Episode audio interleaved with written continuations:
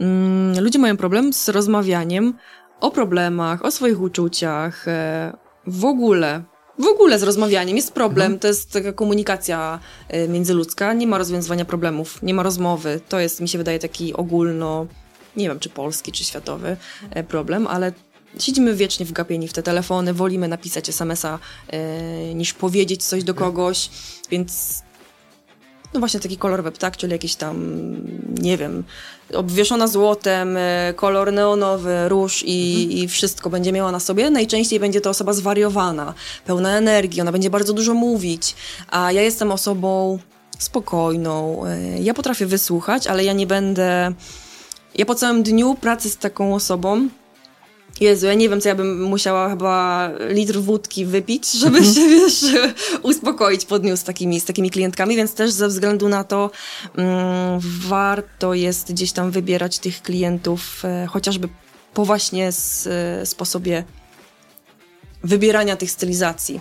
Bo okay. jeśli ja będę takie stylizacje kolorowe, barwne, brokatowe dodawać, mm, gdzieś tam na te social media e, promować, to ja takie osoby będę przyciągać. Ja takich osób nie chcę, broń Boże, ja nie mam nic do takich osób, tylko po prostu to nie jest mój człowiek. Żeby też jednocześnie ludzi nauczyć dobrych praktyk, dobrych podstaw, bo to chyba wydaje mi się... Wiesz co, to też właśnie, e, bo to, że ktoś potrafi wykonywać dobrze swoją robotę, to nie znaczy, że będzie w stanie dobrze nauczyć no, robić. Kupiłaś mnie. Kontynuuj. No, nie, nie, bo to jest, to jest bardzo, bardzo świadome i bardzo odpowiedzialne podejście. Tak. I Robienie, też... Y, budowanie ściany, mhm. znaczy y, pracowanie jako budowlaniec i założenie firmy budowlanej to są totalnie dwie tak. rzeczy.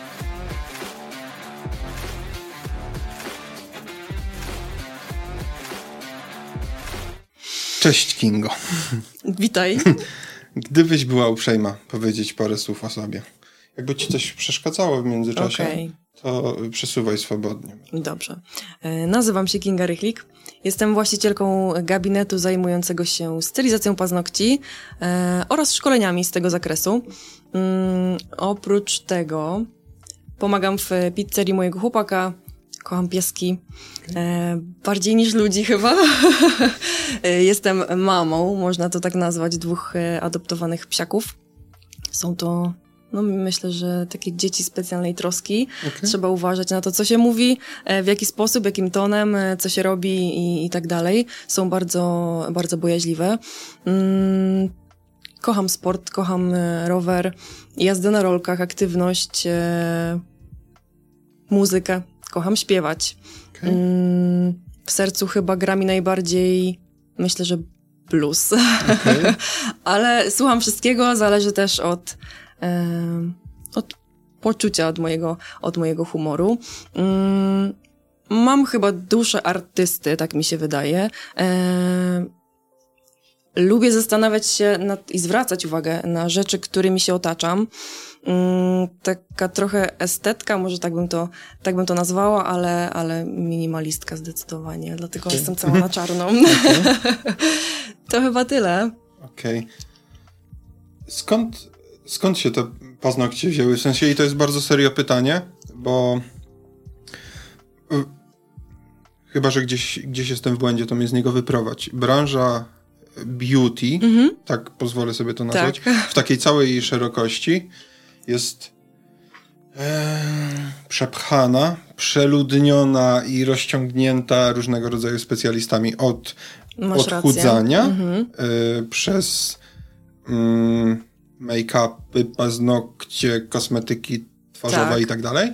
E, I, I nie tylko twarzowe. Kończąc na tych muskularnych atletach, trenerach yy, trenerach, jak to się mówi, osobistych? Personalnych. Tak, tak trenerach tak. personalnych, którzy czasami sobie nawet trochę za bardzo biorą do siebie e, słowo trener.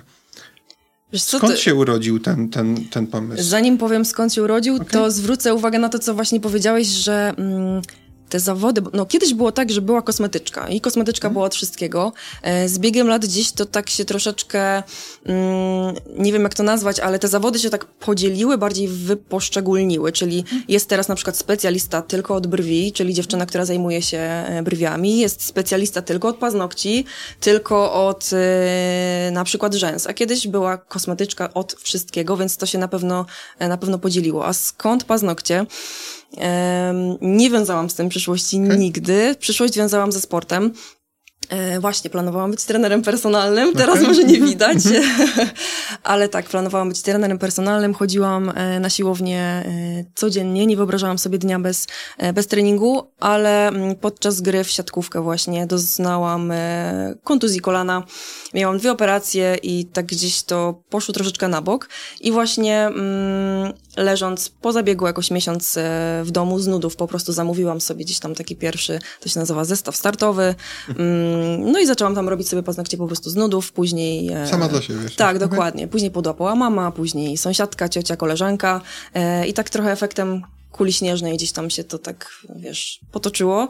E, no i stwierdziłam, że w sumie mm, to jest taki klasyczny, e, klasyczny schemat w tej branży, że najpierw robisz paznokcie tylko sobie, e, później przychodzą właśnie koleżanki, ciocia, mama, babcia i tak dalej. Zaczyna ci wychodzić, stwierdzasz, że w sumie spoko, lubię to robić, przy okazji mogę dorobić. Przy, zaczęłam przyjmować po szkole. Mm, no i tak jakoś to się po prostu potoczyło, że miałam coraz większą liczbę, liczbę klientek. No i stwierdziłam, że może w to pójdę, więc tak w tym siedzę już siódmy rok. Okej, okay, siedem lat.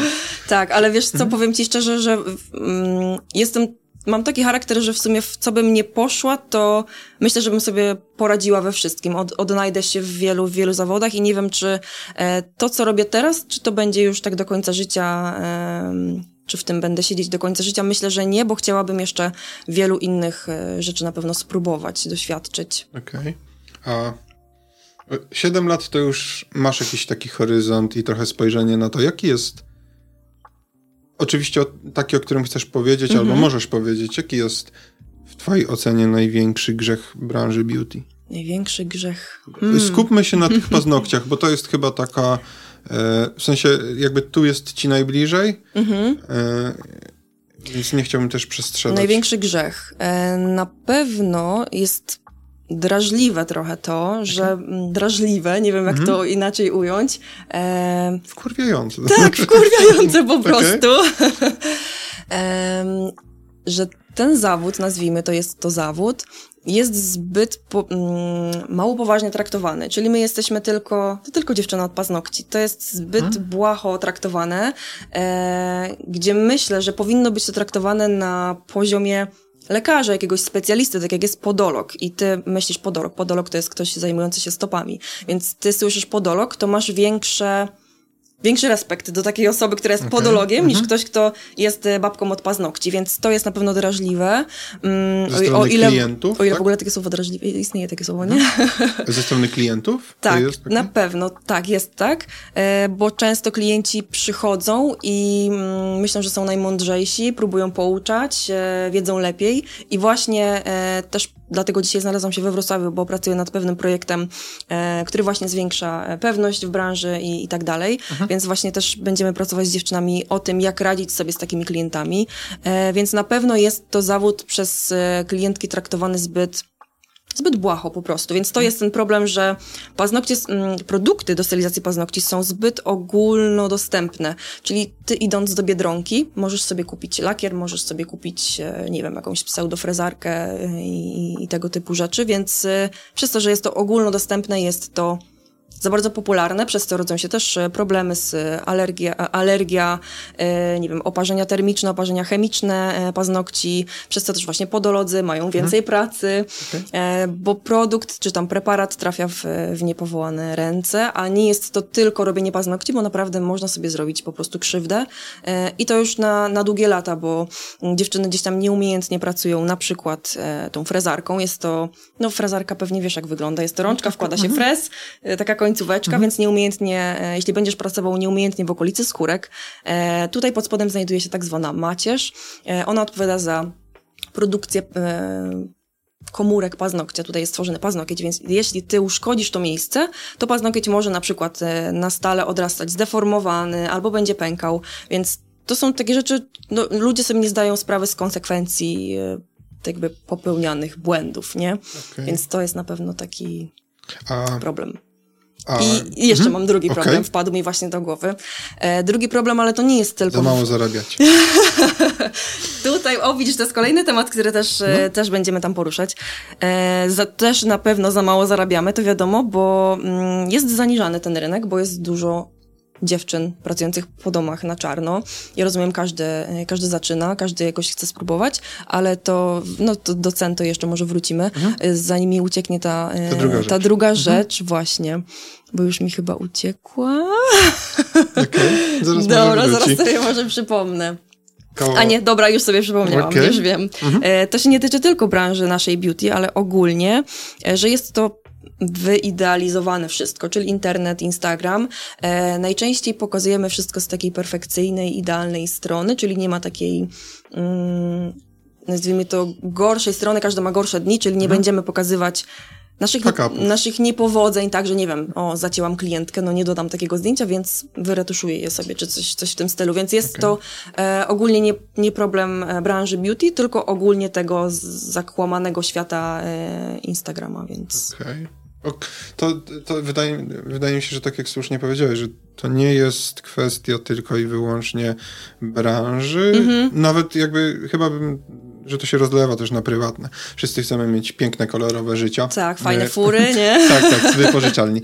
E, za, za, zaczęłaś taką, e, znaczy w sensie to trochę mam wrażenie, że idziemy w taką podróż, a, a mnie śmiertelnie ciekawią te wszystkie rzeczy, które będziemy mijać po drodze bo powiedziałaś o podologu. Ja się nie znam na tych wszystkich terminach mm -hmm. medycznych, więc jak coś walnę jakiegoś głupiego, albo jestem totalnie jakby... To cię wyśmieję. Tak, dokładnie. To jak, jak jestem gdzieś w jakiejś piwnicy, to mnie stamtąd wyciągnij. Bo mam wrażenie, że jest ktoś taki jak kosmetolog. Mm -hmm. I to brzmi poważniej. Czym tak? się różni kosmetyczka od kosmetologa? Kosmetyczka Tak w praktyce. Bo tytuł to ok, ale... Ja kosmetologiem nie jestem, mhm. ale kosmetolog bardziej zajmuje się problemami skórnymi.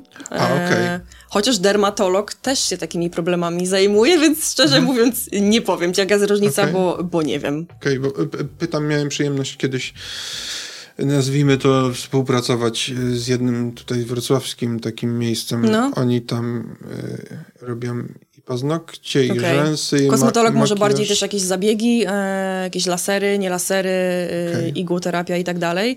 A dermatolog też problemami skórnymi się zajmuje, więc... A tam można było się zapytać, zapisać do kosmetyczki i do kosmetologa. Znaczy nie, że chłopka, okay. tylko jakby takie było trochę Jak kosmetyczka to może to było jako Manikurzystka, czy nie? Nie wiem. Ch chyba tak, chyba Możliwe. tak, ale, ale y, wydaje mi się, że ten kosmetolożka, nie wiem, czy to dobrze tak jak brzmi, e, czy to w ogóle tak funkcjonuje, że ona też y, tam pracowała normalnie, robiła no. paznokcie. Ale okej. Okay. E, dlaczego, i to jest całkiem serio pytanie, dlaczego miałbym pójść do i tu niekoniecznie do ciebie, ale do firmy, która ma wyższe ceny, ma studio, mhm. ma yy, renomę. Dlaczego miałbyś zapłacić więcej, tak? Tak, dlaczego miałbym pójść właśnie do, do takich miejsc, mhm. a nie do koleżanki, która na przykład się uczy. Okej. Okay. Jeśli idziesz gdziekolwiek, e, nie tylko, czy na paznokcie, nie wiem, czy, od, czy oddajesz auto do mechanika, okay. e, to płacisz za doświadczenie. Hmm? Więc e, osoba, najczęściej tak jest, że osoba, która już się dorobiła w cudzysłowie powiedzmy tego salonu, e, ma renomę, e, prestiż, dobre opinie i tak dalej, to jest osoba, która przyszła jakąś drogę, bo takich rzeczy nie zdobędziesz w przeciągu nawet roku czy tam dwóch lat, tylko na to się pracuje, więc e, chociażby ze względu, ze względu na to doświadczenie, że ty jesteś w dobrych rękach, to po pierwsze. Po drugie, Najprawdopodobniej, chociaż zdarza się też, e, że nie zawsze tak jest. E, chodzi o higienę, o bezpieczeństwo, sterylizację. Jeśli jesteś w, mm, nazwijmy to, w drogim miejscu, to najprawdopodobniej będzie, będą tam przestrzegane zasady, zasady higieny, narzędzia będą wysterylizowane, wszystko będzie na najwyższym poziomie. E, jeśli idziesz do koleżanki do domu, mm, no to na przykład używa pilniczków, czyli ona użyje go sobie, koleżance, wszystkim wokół, spsika go na przykład preparatem do dezynfekcji, postawi na grzejniku, żeby on sobie wysechł i to jest cała e, higiena tego miejsca, czyli nie ma, mm, nie ma wysterylizowanych narzędzi. Jeśli chodzi o zabieg stylizacji paznokci, e, no to zagrożenie takie mikrobiologiczne, czyli mm, nie wiem, no wszystkim czym się możesz zarazić przy kontakcie e, gdzie, gdzie dojdzie do przerwania ciągłości naskórka, e, to jest porównywalne do tego, jak ty jesteś w gabinecie lekarskim. Więc tutaj no ta higiena musi być na najwyższym poziomie. Jestem przekonana, że w takich warunkach w paznokcie za 30 zł, no to takiej higieny i bezpieczeństwa nie będzie, więc na przykład, nie wiem, no, możesz się zarazić wszystkim, więc okay. chociażby ze względów, mhm. ze względów bezpieczeństwa. Zdrowotnych. No. Okay. To, to teraz jakby druga część tego wydania. Dlaczego? Bo to się nasuwa trochę samo, mam takie wrażenie, chyba że tak nie jest absolutnie. To dlaczego ludzie wybierają takie miejsca i dlaczego takie miejsca funkcjonują? Mówisz o takich o tych, domowych? Tak, w sensie to, to nie chodzi o to, że ja jakoś teraz będę wskazywał mhm. palcem, że to są złe miejsca, tylko, tylko z jakiegoś dlaczego? powodu to funkcjonuje no. E, i mimo tego, że bo e, absolutnie, ja, ja te wszystkie rzeczy biorę, biorę poważnie, i od takich prostych rzeczy wydaje mi się, jak nie wiem, jakiś grzyb czy coś takiego, kończąc na. Zapalenie, y, no, wirusowe zapalenie wątroby na przykład. Okej, okay. więc, więc kończąc na takich rzeczach, y, to ludzie mają to jednak w głowie, y, a mimo wszystko. Nie wiem jaka część, nie -hmm. wiem mhm. jaki udział rynku, pewnie ty trochę więcej na ten temat wiesz, wybierają z jakiegoś powodu te miejsca. Wiesz co, też nie każdy zdaje sobie sprawę z tego, że żeby się czymś zarazić, to wcale ty nie musisz widzieć tej krwi. Mhm. E, bo jest takie, takie myślenie, że ani zacięłam klientki, nie, nie polała się krew, to znaczy, że wszystko jest, wszystko jest okej. Okay. E, no pierwsze, co się nasuwa, to pieniądze, po prostu kasa. No wiadomo, każdy szuka wszędzie, gdzie, gdzie najtaniej, zwłaszcza w takich czasach chorych, jak mamy teraz, e, bo nie oszukujmy się, są to trudne czasy, e, więc na pewno pieniądze, chodzi o pieniądze. Mimo rosnącej świadomości klientów, czyli my też coraz więcej o tym mówimy e, gdzieś tam w tych mediach społecznościowych, uczymy tak jakby tych klientów, więc klienci są coraz bardziej świadomi, ale no nie, nie traktują tego bo tych problemów też nie widać od razu, czyli to nie jest tak, jak że złamiesz na przykład rękę i już jest od razu problem. Mhm. To się tak jakby dzieje później stopniowo, więc ludzie sobie nie zdają sprawy z konsekwencji tego. E, no wiadomo, tak jak powiedziałam, każdy szuka gdzie, gdzie taniej, chociaż takie miejsca mm, droższe też funkcjonują. To nie jest tak, że e, że wszyscy idą do tych e, domowych mhm. dłubaczek, jak ja to nazywam, no a sama tak zaczynałam. I też powiem szczerze, że wtedy miałam najwięcej klientek yy, i zarabiałam chyba nawet więcej niż teraz. Okay. Więc yy, takie osoby mają branie i, i, i, to spore. A czemu tak jest? No to mi się wydaje, że to chodzi głównie o pieniądze. Okay. No bo jak nie wiadomo o co chodzi, to chodzi o pieniądze. Do, yy, ja się nie znam, więc nie wiem, ile takie paznokcie z 200 zł kosztują, plus minus? Powiedzmy, jak ktoś przychodzi, ko kobieta, bo to jakby chyba Częściej chyba, że faceci tak samo Mężczyźni często. tak samo, na okay. taki manikir higieniczny, czyli opracowanie skórek, gdzieś tam opiłowanie, mhm. opracowanie kształtu też. E, tutaj we Wrocławiu e, około 200 zł też. E, to są już takie e, no, lepsze miejsca, okay. powiedzmy. Ale tak w granicach 100, 150, 200, gdzieś tam Zdarza się, że i w domach dziewczyny robią po 100-130 zł, więc to zależy też, powiem ci szczerze, od, e, od miejsca. Okay. Ale no na pewno jeszcze są i dziewczyny, które robią po 40 zł. Ja gdzieś tam te 7 lat temu zaczynałam właśnie od 35 zł, 40 zł z dojazdem do klienta, także zawrotne. Tak. No, więc różnie, różnie to wygląda. Nie ma tak, że jest um, widełki czy tam ściana od do. Gdzieś tam hmm. dalej te ceny są zróżnicowane w, zale w zależności od regionu, od, od miejsca, czy miasto, czy, czy wieś, co nie znaczy, że na wsi e, klient nie zapłaci ci więcej za taką e, usługę, bo ja miałam klientki, które e, wolały z większego miasta, e, do, bo ja najpierw przyjmowałam na wsi, więc były takie klientki, które nawet wolały gdzieś tam z miasta przyjechać w spokojniejsze miejsce, gdzie nikt z mhm. ulicy nie przyjdzie, nie, nie będzie przeszkadzał, więc klient jest nawet w stanie zapłacić więcej za usługę. No ale nie ma jakiejś tam ściany od, Okej. od do, nie? Ale powiedzmy, że za 150 Mhm. zł można zrobić taki w średniej Tak. jakości salonie. Nawet, w- nawet w dobrej. Chociaż wiesz, Okej, to nie jest mhm. tak, że cena jest zawsze adekwatna do jakości, bo zdarza się, że zapłacisz Mhm. 200 zł i wyjdziesz y, z, nie wiem, z kluskami czy z czymś brzydkim po prostu, nie? I Więc to nie chodzi o garnek. nie chodzi o garnek klusek, nie. Okej.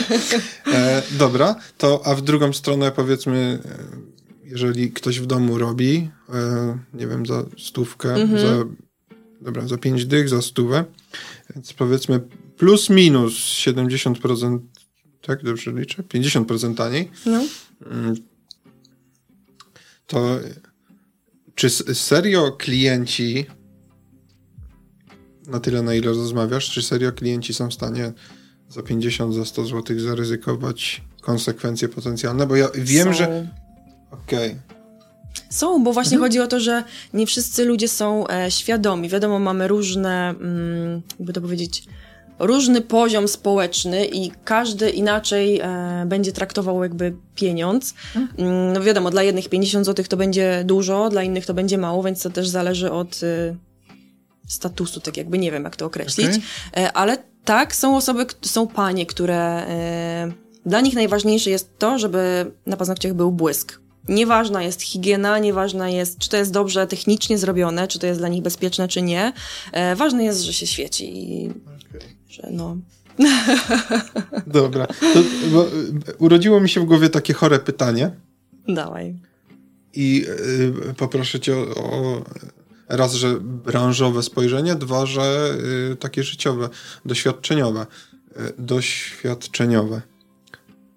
Po co kobiety chodzą na zabieg stylizacji paznokci? Oprócz tego, żeby ładnie wyglądać, czy to ma jeszcze jakieś... Bo y, rozumiem, błysk to jest jakby... Najważniejsze na W pierwszym sensie, miejscu. ja, ja y, rozumiem ładne wyglądanie i tak dalej, ale a jest coś jeszcze za tym? Jest. E, Ja na przykład, ja nie chodzę na różne zabiegi, e, jakieś tam takie pierdoły. Dla mnie to jest strata pieniędzy po prostu. E, ale raz na jakiś czas pójdę sobie do fryzjera po to, żeby żeby ktoś się- mną zajął po prostu, że Okej. ktoś, ja sobie usiądę, ktoś mi zrobi herbaty, ktoś mi zrobi kawki, e, pani Kingo, czy wszystko w porządku, e, pani Kingo to, pani Kingo tam. To po prostu tak raz na jakiś czas poczuć się luksusowo, że tak powiem. Okej. Więc to jest na pewno kwestia tego, że mm, kobiety chcą poczuć się e, zaopiekowane w pewnym, w pewnym sensie. Em, I znowu miałam myśl, która mi uciekła. Mhm. Mm, No zaraz e, zrobi kółko i wróci. e, Zaopiekowane. zaopiekowane. Coś chciałam powiedzieć e, dobrego. Dobra, to jest pierwsza sprawa. Mhm. E, O, już, już mi się przypomniało. E, druga sprawa to jest też to, że my, mm, stylistki, jesteśmy takimi psychologami, bo są kobiety, Okej. które na przykład widząc mnie, nie wiem, czy ja akurat tylko takie poczucie e, zaufania w, ich, e, w nich wzbudzam, czy jest tak bardzo często, domyślam się, że, że tak jest, e, że przychodzi na przykład pani, która pierwszy raz widzi mnie na oczy mm, i czuje się na tyle swobodnie, że opowiada o takich bardzo, bardzo prywatnych, osobistych problemach, o których ja nawet nie powinnam słuchać, więc e, też czasami panie nie mają z kim porozmawiać, nie mają, e, nie mają komu się wygadać, po prostu porozmawiać o swoich problemach, więc dla niektórych jest to odskocznia od, e, od, ży- od życia codziennego, od, e, nie wiem, biegających w, po domu dzieci, więc one mogą sobie tam przyjść i po prostu odpocząć raz, raz na miesiąc. Mm, jakie było pytanie? E, co, co, co, co Aha, to jest w tym poza takim- tym. Tak, tak. Czyli, E, no i jeszcze wracając do tego błysku na tych paznokciach. No to jak widzisz, ja jestem stylistką, a gdzieś tam się to tak ukierunkowało, że ja mam paznokcie, które wygląda jakbym ich nie miała, w sensie, że mega, mega naturalnie.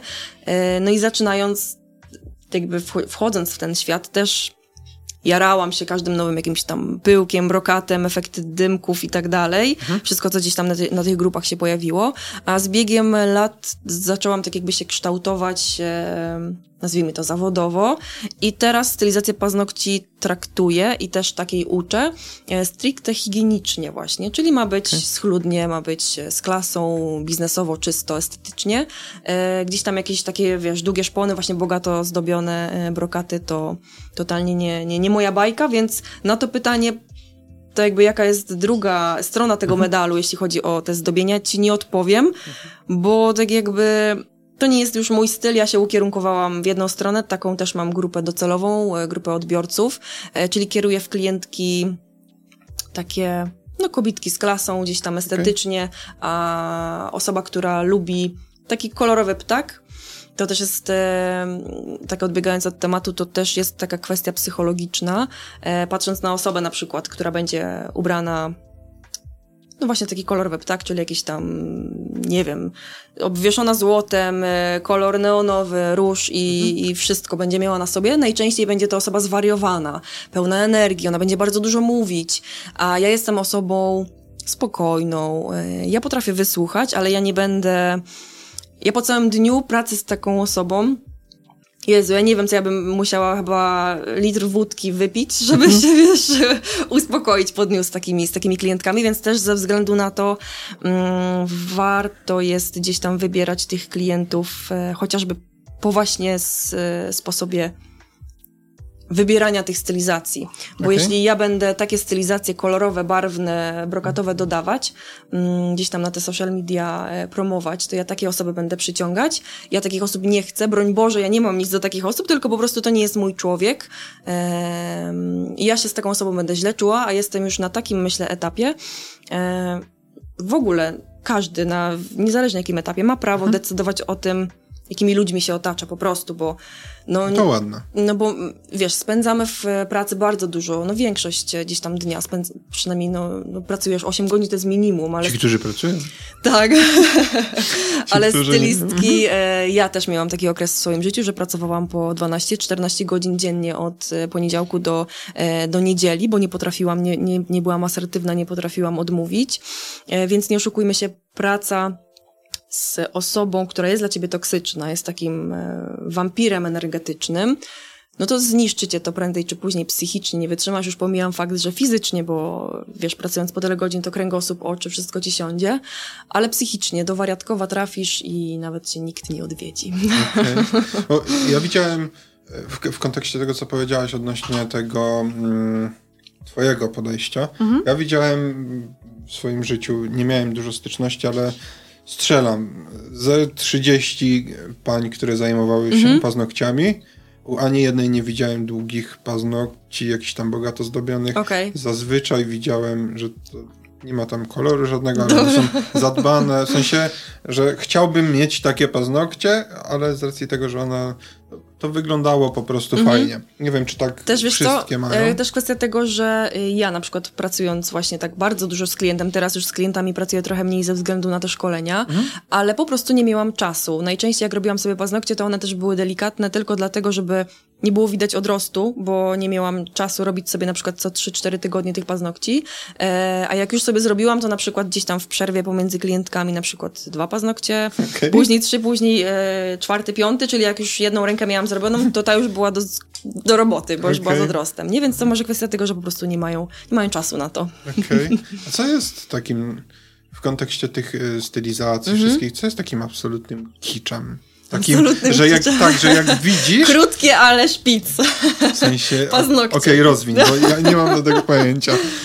Nie, bardzo często się to zdarza, że przychodzą klientki, które mają na przykład takie paznokcie jak ja, czyli króciutkie przy samej pupce. Okej. Okay. E, I one chcą szpic, bo one widziały no szpic, wypiłowane w szpic. Okej. Okay. A to się mi... da zrobić? No właśnie, się nie da. I ty widzisz, że się da, czy że się nie da? Znaczy, no, Z wiem. takiego, wiesz, te, geometria, nie? Geometria, no, geometria. Brakuje trochę. No trochę brakuje, więc musiałbyś sobie w mięso wyrżnąć. Więc okay. są takie, gdzieś tam na grupach często jeszcze hulają takie właśnie zdjęcia, memy też właśnie, mhm. że krótkie, ale szpic, więc może nie kicz, ale to od razu mi przyszło, przyszło do głowy, e, a kicz, wiadomo, że o, o gustach się nie dyskutuje, mhm. ale dla mnie kiczem no chyba każdy inny paznokieć, nie? Tutaj w, jest taki efekt syrenki, czyli tutaj wtarta syrenka, tutaj syrenka na mokro. E, Co tutaj to jest syrenka? No, taki pyłek świecący Aha, okay. jak ogon syreni. Okay, dobra. A tu jeszcze na tym małym niech mi pani moty inny. motylka jeszcze tu niech mi pani zrobi, wysadzanego e, cyrkoniami, ale na małym, żeby się nie rzucał w oczy, nie? Okay. I... Nie, jak jest nasrane, po prostu, mhm. brzydko mówiąc nasrane, to dla mnie to jest, to jest ki, kicz, ale no wiadomo, dla kogoś to może być super, więc no, jak dla mnie paznokcie mają być właśnie krótkie, gdzieś tam jeden kolor, no delikatnie po prostu z klasą, a nie jakieś okay. badziewie. To dobra, to teraz w drugą stronę zapytam o, o męskie, bo jestem mhm. dobrym przypad, przykładem. Nie zdradziłem ci tego, a teraz ci zdradzę. e, dwa razy byłem u takich pań, które dbały o moje ręce. E, jedną, to w ogóle był fenomen, jedna pani w Wielkiej Brytanii, która była mega sztosem i nie miała ręki, pracowała jedną ręką i tutaj e, okay. Łokciem, częścią łokcia. No. Ale była mega sztosem. I druga e, to ta firma, o której ci wspomniałem tutaj. Jak facet powinien dbać o dłonie? No. Pod warunkiem, że nie pracuje w kopalni. Wiesz co, miałam swego czasu, przychodził pan, który był mechanikiem okay. e, i tak regularnie sobie przychodził e, właśnie na oczyszczenie w ogóle tych paznokci. No.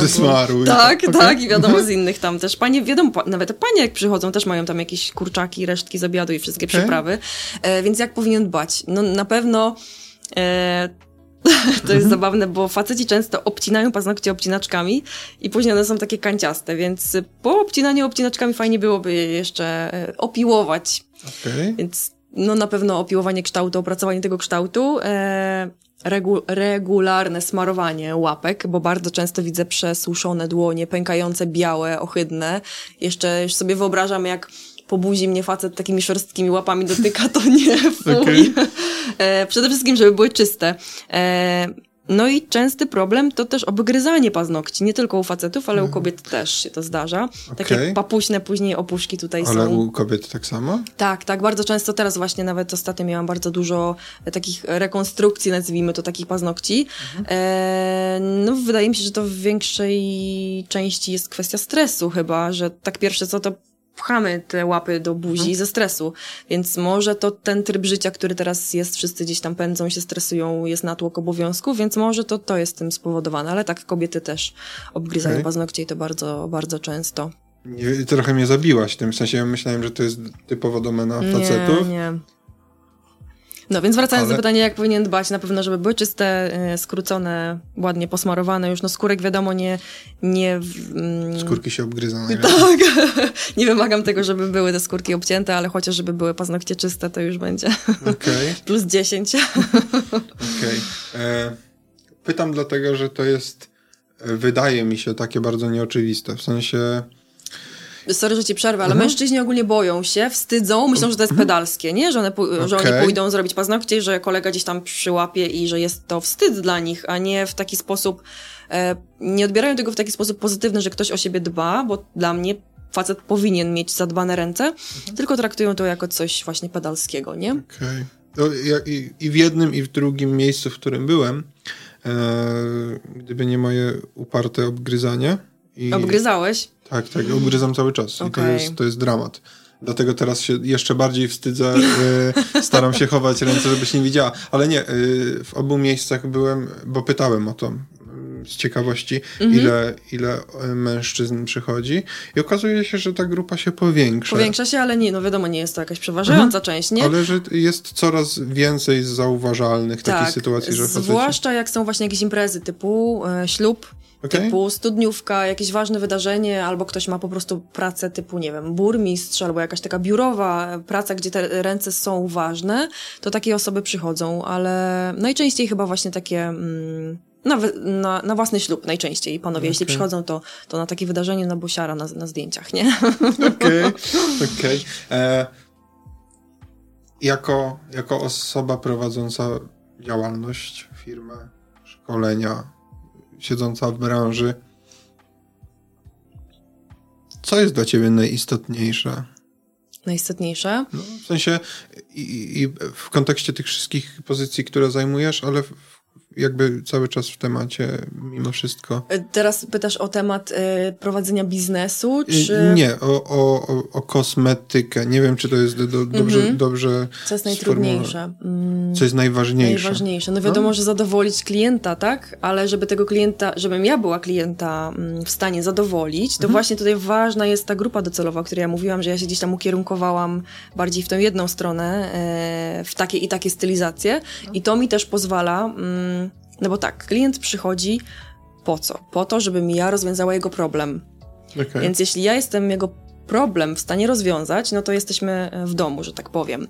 Więc e, wybierając od wybierając określonego klienta, mm, łatwiej jest mi go zadowolić. Tak to nazwę. Okej.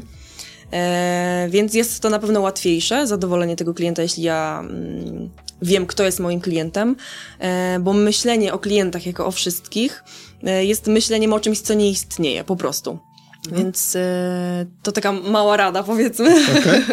dla, osób, dla osób z branży. E, najważniejsze pytałeś, co jest, nie najtrudniejsze, tylko najważniejsze. Mm, mieć też pewność siebie, bo zdarzają się osoby, które właśnie gdzieś to próbują podważać. Więc e, być pewnym tego, co się robi, to też jest ważne, żeby nie dać sobie wejść na głowę. E, No i mieć jakiś, tak myślę, dobry serwis. E, Być po prostu człowiekiem, tyle. Jeśli Okej. będziesz człowiekiem dla, dla drugiej osoby, no to chyba, chyba wystarczy. Każdego Okej. traktować po, e, po, po ludzku, nie? Okej. E, To jest taka rzecz, która. nie chciałbym, nie chciałbym, e, znaczy wręcz przeciwnie, chciałbym, żeby to zabrzmiało jakoś bardzo, jakbym miał coś ciekawego do powiedzenia. E, ale temat szkolenia ludzi Mhm. w różnych zakresach to jest. E, spędziłem trochę kariery zawodowej na szkoleniu handlowców Okej. w sprzedaży i zawsze mnie to ciekawiło i, e, i pasjonowało. Kiedy człowiek czuje, że ma mandat do nauki innych ludzi. I to nie jest absolutnie Mhm. jakieś ofensywne pytanie, e, tylko jeżeli się czymś zajmujesz przez spory czas, No. 7 lat to jest całkiem długo, Całkiem, żeby się całkiem, coś całkiem. tak, e, tym bardziej, że to nie jest, nie robiłaś jednego projektu przez rok czasu i Tak. skończyło się na siedmiu klientach. Co trzeba mieć e, i do jakiego momentu dojść, żeby poczuć się faktycznie e, rzetelnym nauczycielem, e, nie chciałbym z tremerem, bo to jest, ja trochę alergię na to słowo, ale e, nauczycielem i żeby też jednocześnie ludzi nauczyć dobrych praktyk, dobrych podstaw, bo to chyba wydaje mi się, Wiesz co, to też właśnie, e, bo to, że ktoś potrafi wykonywać dobrze swoją robotę, to nie oznacza, że będzie w stanie dobrze nauczyć No, robić. Kupiłaś e, mnie. Kontynuuj. No, nie, nie, bo to jest, to jest bardzo, bardzo świadome i bardzo odpowiedzialne podejście. Tak, i Robienie, y, budowanie ściany, też... Mhm.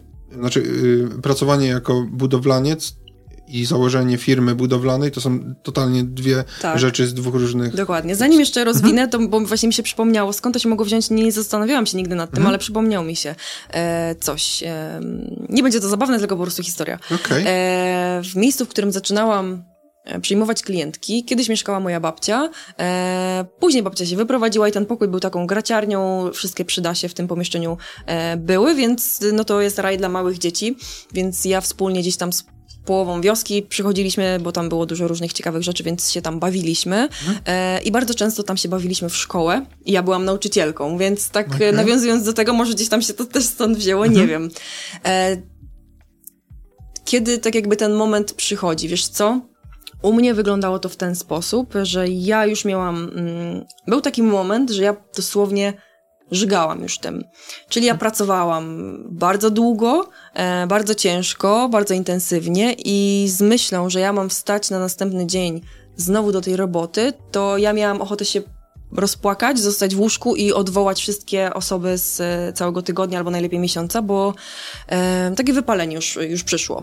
Mm, były też takie sytuacje, że na przykład klientka coś się mnie pytała, a dlaczego to, a dlaczego pieczę w lampie, a dlaczego coś tam.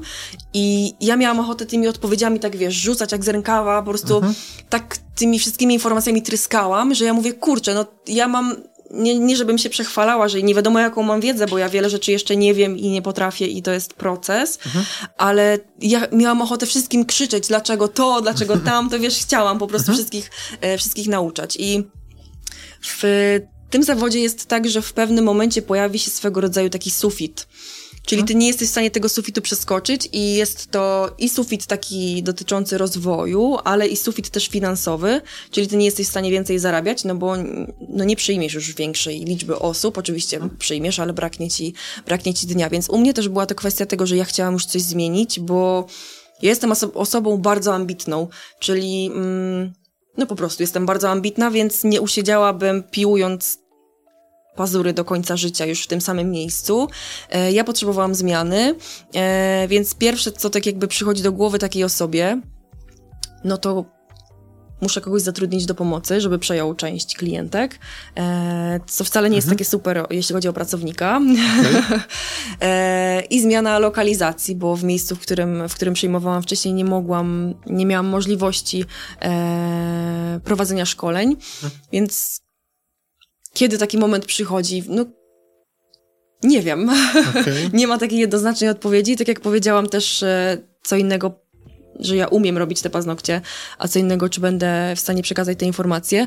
Też e, tutaj bardzo ważna jest metodyka nauczania, no bo inaczej będziemy nauczać na przykład dzieci, inaczej, inaczej będziemy nauczać osoby dorosłe, w inny sposób będziemy ich e, zaciekawiać, w inny sposób będziemy przekazywać te informacje, więc tutaj też bardzo, war, bardzo ważne jest, żeby rozwijać się też w kierunku przekazywania i nauczania ludzi dorosłych, tak? Okay. Czyli nie tylko to, że mm, chodź usiądź, ja ci pokażę, to się robi tak, to się robi tak, ale gdzieś tam się dokształcić z tego, jak wygląda na przykład struktura takiego szkolenia, struktura kursu, e, takie różne dodatkowe gdzieś tam rzeczy z w ogóle z, z mowy, no bo stań sobie, na przykład masz grupę, e, grupę osób i stań sobie tak nagle przed nimi i no i powiedz coś więcej niż cześć, nazywam się Kinga. Okay. Więc tutaj na takie szkolenie składa się w ogóle dużo rzeczy, nie? Czyli jakaś tam autoprezentacja, w ogóle e, przełamanie tych barier. E, więc to, to nie jest też tak, że przyjdzie taki moment, że okej, okay, zaczynam szkolić i koniec. Nie będzie takiego momentu, w którym nigdy nie jest dobry moment na nic. Mhm. Podsumowując. nie, tego... wiem, nie wiem, czy w ogóle odpowiedziałam na twoje pytania, ale pytam, niech będzie. Pytam dlatego, że to jest taki, biorąc pod uwagę dużą ilość branż mm-hmm. i postęp internetowy i to, co się odstawia w internecie, głównie w internecie, ale też w życiu, w życiu takim codziennym, fizycznym tutaj, w normalnym świecie, tak. jest mnóstwo ludzi, którzy nauczają. W sensie to jest bardzo, bardzo zabawne spojrzenie pod kątem, jak nie potrafisz czegoś robić, to zacznij uczyć innych. W sensie ja to rozumiem, biorę to, jakby cedzę to przez, przez nie cedzę, tylko dzielę to przez e, na pół, ale mimo wszystko tych ludzi uczących od zarabiania na kryptowalutach mm -hmm. Przez pewnie paznokcie też się tam znajdą. Tak, jest e, istny śmietnik wszędzie, nie tylko właśnie w naszej mhm. branży, ale wszędzie. Tak jak bardzo dobrze zauważyłeś, wszyscy teraz wszystkiego uczą. E, I też problem, znaczy problem, no tak, w sumie. Problem mają też te osoby, które są jednak zainteresowane jakimś tematem, czyli mhm. na przykład szkoleniem, chcą wykupić szkolenie jakieś. Mają problem, żeby wybrać e, tą osobę mhm. godną, tak jakby wyboru, ale z drugiej strony my mamy problem, bo to się przeradza w taki wyścig szczurów. Czyli niektórzy, ja już też nieraz sobie obserwuję, ja tak bardzo z dystansem podchodzę do, do tego, co się tam dzieje. Mm, teraz też jest taka nagonka na ten al algorytm Instagrama, że on się co chwilę zmienia i my mamy nadążać, że trzeba dodawać karuzele. Jednak nie karuzele, tylko rolki trzy razy mhm. dziennie. Tutaj coś tam. E, więc ja tak z dystansem do tego podchodzę, robię, e, robię swoje, żeby też nie zbzikować. Mm, no i jest właśnie istny śmietnik i my mamy, mm, my jako osoby, które, y, które szkolą. Można zwariować w takim sensie, że słuchając tego wszystkiego, co my mamy robić i próbować się podporządkować do tego, to jest taki wyścig szczurów i, ja podchodzę do tego bardziej na, na zdrowo, czyli hmm.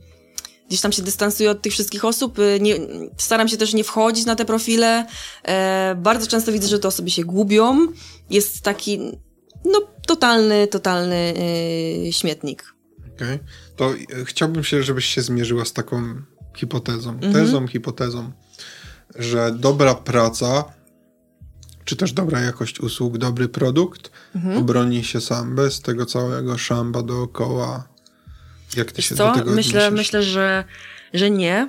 Mm, no, nasza branża głównie teraz bazuje na internecie e, i trzeba potrafić się sprzedać.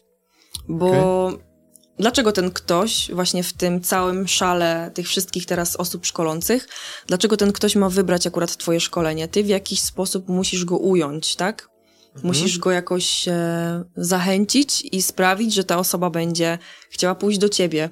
Tutaj też właśnie, zobacz, to nie jest tylko stylizacja paznokci, bo tutaj trzeba się szkolić z, z różnych dziedzin, czyli na przykład e, neuro, neuromarketing, marketing, gdzieś tam... E... Przepraszam, jak słyszę, że coś jest neuro, to mam takie od razu czerwona lampka mi się zwala. To, to jest bardzo poważny marketing, skoro on jest neuro. Tak.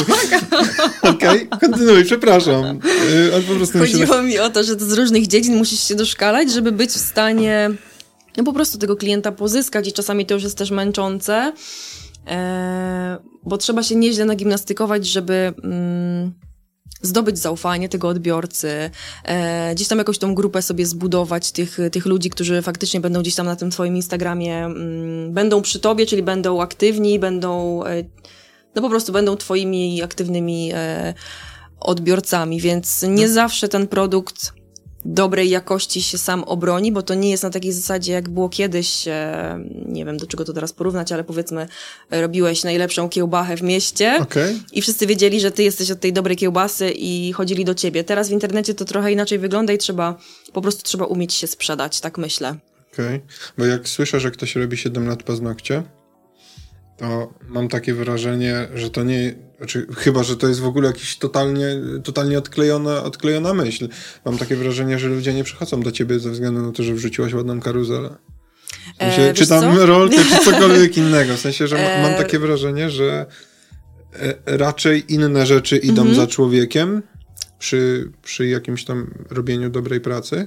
Też na pewno. E, gdzieś tam tą renomę się wyrabia, ale mamy takie czasy, że klient kupuje zdjęcie. Okay. Czyli nie wystarczy, że ja zrobię dobrze swoją robotę, ale ja muszę też, no właśnie wrócę do tego, co powiedziałam, mhm. potrafić to sprzedać. Czyli no klient kupuje zdjęcie po prostu. Jeśli to będą e, na przykład zwykłe paznokcie, takie jak te, ja zrobię zdjęcie na białej ścianie, to to może nie być takie mm, chodliwe, że tak powiem, ale jeśli zrobię, na przykład założę sobie złoty zegarek, e, powiedzmy katanę jeansową i, i, powiedzmy, nie wiem, tam kilka pierścionków i zrobię... Mm, no coś jeszcze, jakiś gadżet dodam mhm. i będzie to, tak jak z reklamy zegarka, jakieś ładnie ułożenie, to jest większe prawdopodobieństwo, że to się klientowi bardziej spodoba niż, niż brzydkie zdjęcie, tak? Więc okay. też trzeba mm, kupić tego klienta dobrym, e, dobrym zdjęciem. E, teraz też jest e, takie budowanie właśnie tych relacji, czyli to nie wystarczy, że ty będziesz dodawał zdjęcia swoich prac do internetu, ale ludzi też coraz bardziej ciekawi, reagują na to i się tak utożsamiają z tobą właśnie, jak ty się pokazujesz gdzieś tam na tych relacjach. E, to też Siemka, jest... kochani. Tak. Okay. Czy to Wiesz, jest bardzo to jest, fajne. Ale to jest bardzo zabawne. Mhm. Ja uwielbiam te wszystkie. Siemka, kochani, dzisiaj mam krem. E, tak. Do kod promocyjny. E, Dla mnie to, ja też tak nie potrafię. Y, ja jestem ogólnie człowiek konkret, czyli jak nie mam czegoś do powiedzenia konkretnego, to ja się nie odzywam, więc okay. y, takie gadanie o dupie Maryni czy Maryny, to nie dla mnie. I ja jak nie mam właśnie jakiejś konkretnej informacji do przekazania, to ja nie potrafię tak iść na przykład, no, idę sobie właśnie na zakupy, mm, byłam w Rosmanie, była promka na szampony, wiesz o co chodzi. A, a Rosman mógłby za to zapłacić? tak, więc to nie jestem totalnie, mhm. e, totalnie ja. Okej. Okay. Idzie, i nie pytam absolutnie o konkrety, totalnie mnie nie interesują. Idzie dobrze wyżyć z robienia paznokci? E... Dobrze wyżyć mam na myśli y, nie mieszkać pod mostem, stać mnie na wynajem, no. stać mnie na wynajem, stać mnie na samochód, może jakieś przyjemności, kino. Wiesz co, ja jestem też, y, nazwijmy to, na dobrej pozycji, bo mam właśnie e, akurat swoje mieszkanie, więc nie muszę okay. ponosić kosztów tego wynajmu. E, teraz jest ogólnie u nas przynajmniej, mhm. cięższy troszeczkę okres i... U nas masz na myśli branżę? Czy u was jako... U nas w tym miejscu, w którym ja okay. się mhm. znajduję, bywało lepiej, że tak powiem. E, od paru miesięcy jest takie pogranicze, ale teraz e, nie wiem, czy to dlatego, że się robi coraz cieplej, gdzieś tam to zainteresowanie też jest większe. Ja też jestem na takim etapie, że e, odchodzę od klientek, i buduję bazę kursantów. E, gdzieś tam tego Instagrama właśnie przekształcam, bo jeśli ja prowadziłam działalność stricte paznokciową, czyli moimi odbiorcami były osoby z otoczenia, klientki tylko i wyłącznie w promieniu na przykład 15-20 kilometrów i na przykład na moim profilu są Oznacz. Tak, i 2000 osób obserwujących, czyli 2000 klientek wokół w promieniu małym i ja nagle zaczynam szkolić no to sorry, ale no co ja tam, nie wiem, może z dwie, trzy osoby przyjdą, które chcą gdzieś tam też to robić, mhm. ale bardzo ciężko jest um, tego Instagrama tak jakby teraz przetoczyć na um, Instagrama instruktorskiego, więc ja jestem teraz na takim etapie przejściowym, więc może dlatego tak to u mnie wygląda. Nie wiem, czy tak to wygląda też u, u innych, ale odkąd e, zaczęła się era e, wirusa, e, wojna i tak dalej, to się jakoś tak na, naniosło na siebie i wszystko jest teraz tak cholernie drogie. E, I u nas osoby patrzą na, na to, na co wydają pieniądze, patrzą na ceny, ale aktualnie jeszcze nie zbankrutowałam. Trzymam kciuki, że będzie tylko lepiej, Okej. ale idzie wyżyć, tak. Jeśli się to dobrze rozegra, jeśli ma się jakąś strategię, e, to idzie wyżyć. Ogólnie Okej. myślę, że branża beauty jest bardzo, bardzo rozwojowa i, i że idzie w każdej tak jakby dziedzinie e, tej kosmetycznej dobrze zarobić. Okej, No. Bo to jest, y, napomknęłaś trochę, ale jakbyś mogła rozwinąć, bo nie miałem przyjemności y, dowiedzieć się bezpośrednio, bardzo wam koronawirus dał po dupie i pandemia? I to No. tak nie na zasadzie, o no tam straciliśmy, byliśmy zamknięci, wszyscy to wiedzą. Mhm. Jak to realnie wyglądało ze strony... Wiesz co, pamiętam, no to kiedy to się zaczęło? Z trzy lata temu? Nie wiem, No chyba właśnie, tak, ja też już 2020. trochę się zagięłam w tej czasoprzestrzeni gdzieś. jesteśmy pokoleniem, które już nie pamięta, kiedy był koronawirus. No, a mój dziadek jeszcze świętej pamięci jak żył, to wystarczyło się go zapytać, nie wiem, kiedy tam przyjechał ktoś tam, wujek jakiś, Mhm. i on, a to 27 listopada 97. I on tak Okej. datę co do, co do dnia pamiętał, a my teraz Chyba mamy problem. 2020 marzec. Em, dotknęła, ale e, funkcjonowały tak zwane podziemia. Okej, ja o tym chcę właśnie się więc dowiedzieć. No. to nas uratowało. To się se, serio było tak. y, Ja wiem, że z fryzjerstwem było tak, że ludzie się w kolejkach na klatkach Mhm. Tak. czekali do y, fryzjerek. Gorzej, was- gorzej miały te osoby, które były na widelcu, na widoku, e, lokal gdzieś tam miały A, okej. w mieście, nie? Jak ktoś właśnie pracował na wsi, gdzieś tam miał dostosowane miejsce pracy, albo pracował zdalnie, no to już inaczej to wyglądało, ale no podziemia ostro, ostro funkcjonowały, Okej. więc To już podziemie, podziemie paznokciowe. tak. Pytam dlatego, że ciekawiło mnie, czy jak obserwowałaś gdzieś, może nawet nie tyle konkurencję, ale samą, samą e, branżę, czy zauważyłaś, że nie wiem, jakaś część ludzi po prostu odpadła, bo nie była w stanie się, może nie tyle, że odpadła, Mhm. bo koronawirus, tylko odpadła, bo nie miała pomysłu na to, nie wiedziała, nie była u mnie przygotowana. była taka sytuacja, że ja, kurczę, nie wiem, czy to nie było, że ja się właśnie przenosiłam z tej miejscowości małej, w której najpierw przyjmowałam, do miasta. Wtedy zaczynałam też szkolić powoli. E, więc u mnie zmiana lokalizacji, co szło za zmianą cennika, bardzo dużą zmianą, wiązała się z tym, że te osoby odeszły, więc e, ciężko mi teraz powiedzieć, mm, z czym to się wiązało. Czy z koronawirusem, czy z tym... z przeniesieniem. Z, z przeniesieniem i ze sporą, e, sporą zmianą cennika. Więc ciężko mi się tak, wiesz, odnieść do tego. A wśród znajomych ws- współpracowniczek z branży? Mm, wiesz co, ludzie mają problem do mówienia o pieniądzach, Okej. więc y, nie mam się do czego odnieść. Do, okej. no, Strasznie to musi być smutne. tak. E, Znaczy w sensie e, e, rozumiem, że każdy ma jakieś tam prawo do prywatności, ale No, ale właśnie też jest tak, nawet dzisiaj byłam na spotkaniu z, z dziewczyną, z którą się właśnie poznałyśmy przez Instagram Mhm. i wspólnie właśnie ten projekt, o którym ci wcześniej wspominałam, tworzymy i śmiałyśmy się razem. Ona jest tutaj, mieszka we Wrocławiu i chce do mnie, pyta się, czy ja ją przyjmę. Ja mieszkam, nie wiem, ile znam słowa? Z 70 kilometrów?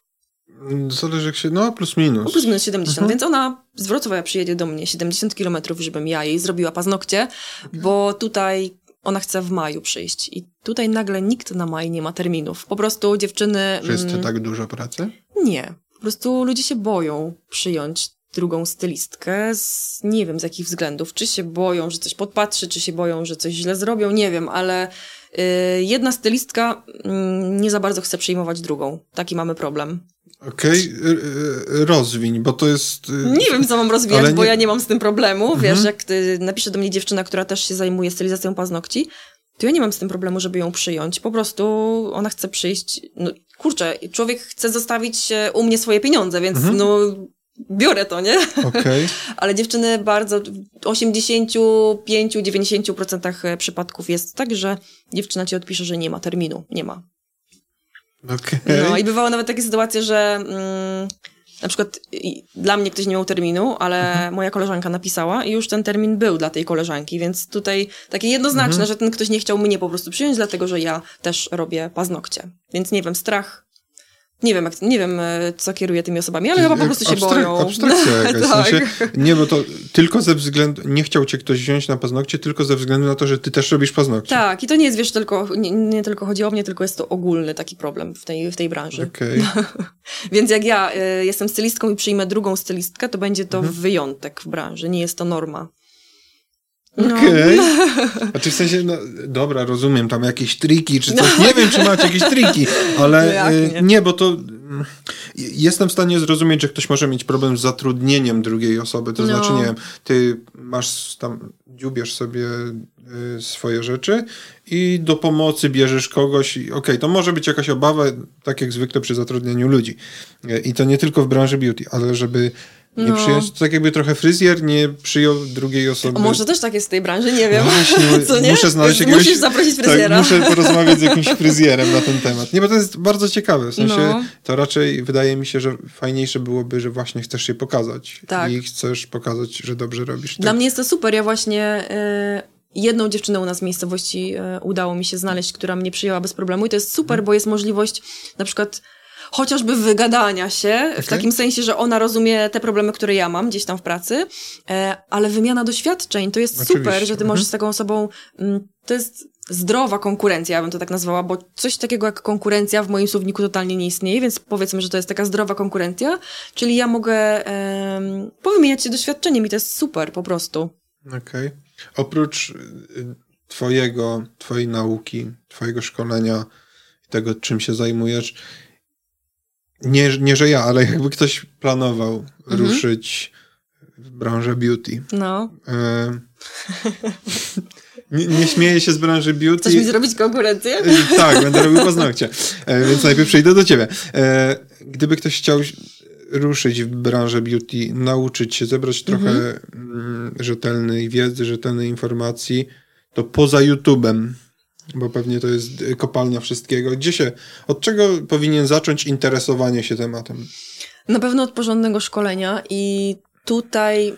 A co ze studiami? Bo to też jest dla mnie taka... Wiesz co? Znaczy, ja nie, nie wiem, czy są studia paznokci. Są, bardziej studium chyba. Okay. E, ja nie jestem po żadnych studiach. Dla mnie jest to bez sensu, bo w, za, za czasów, jak ja się orientowałam, jeśli chodzi właśnie o studia z, z tej dziedziny, to nie było stricte mm, związanych ze stylizacją paznokci, tylko było tak ogólnikowo e, właśnie jakaś tam kosmetologia, mhm. czyli wszystkiego po trochę, czyli makijaż, czyli różne zabiegi, masaże i tak dalej. Mnie to nie rajcowało. Ja chciałam tylko i, tylko i wyłącznie paznokcie robić, więc po co ja mam tracić czas, tracić pieniądze na jakieś inne rzeczy, których ja nie będę używać, korzystać, bo ja tego nie chcę. E, więc na pewno od porządnego szkolenia i nie patrzeć na, na cenę po prostu. E, jakieś kilkudniowe szkolenie podstawowe dziewczyny, zauważyłam właśnie, kursantki mają tak jakby tendencję do tego, że one idą na szkolenie, chcą się nauczyć robić paznokcie i, paznokcie i one już chcą przedłużać, już chcą robić nie wiadomo co.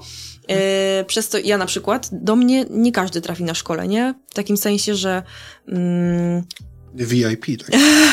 tak.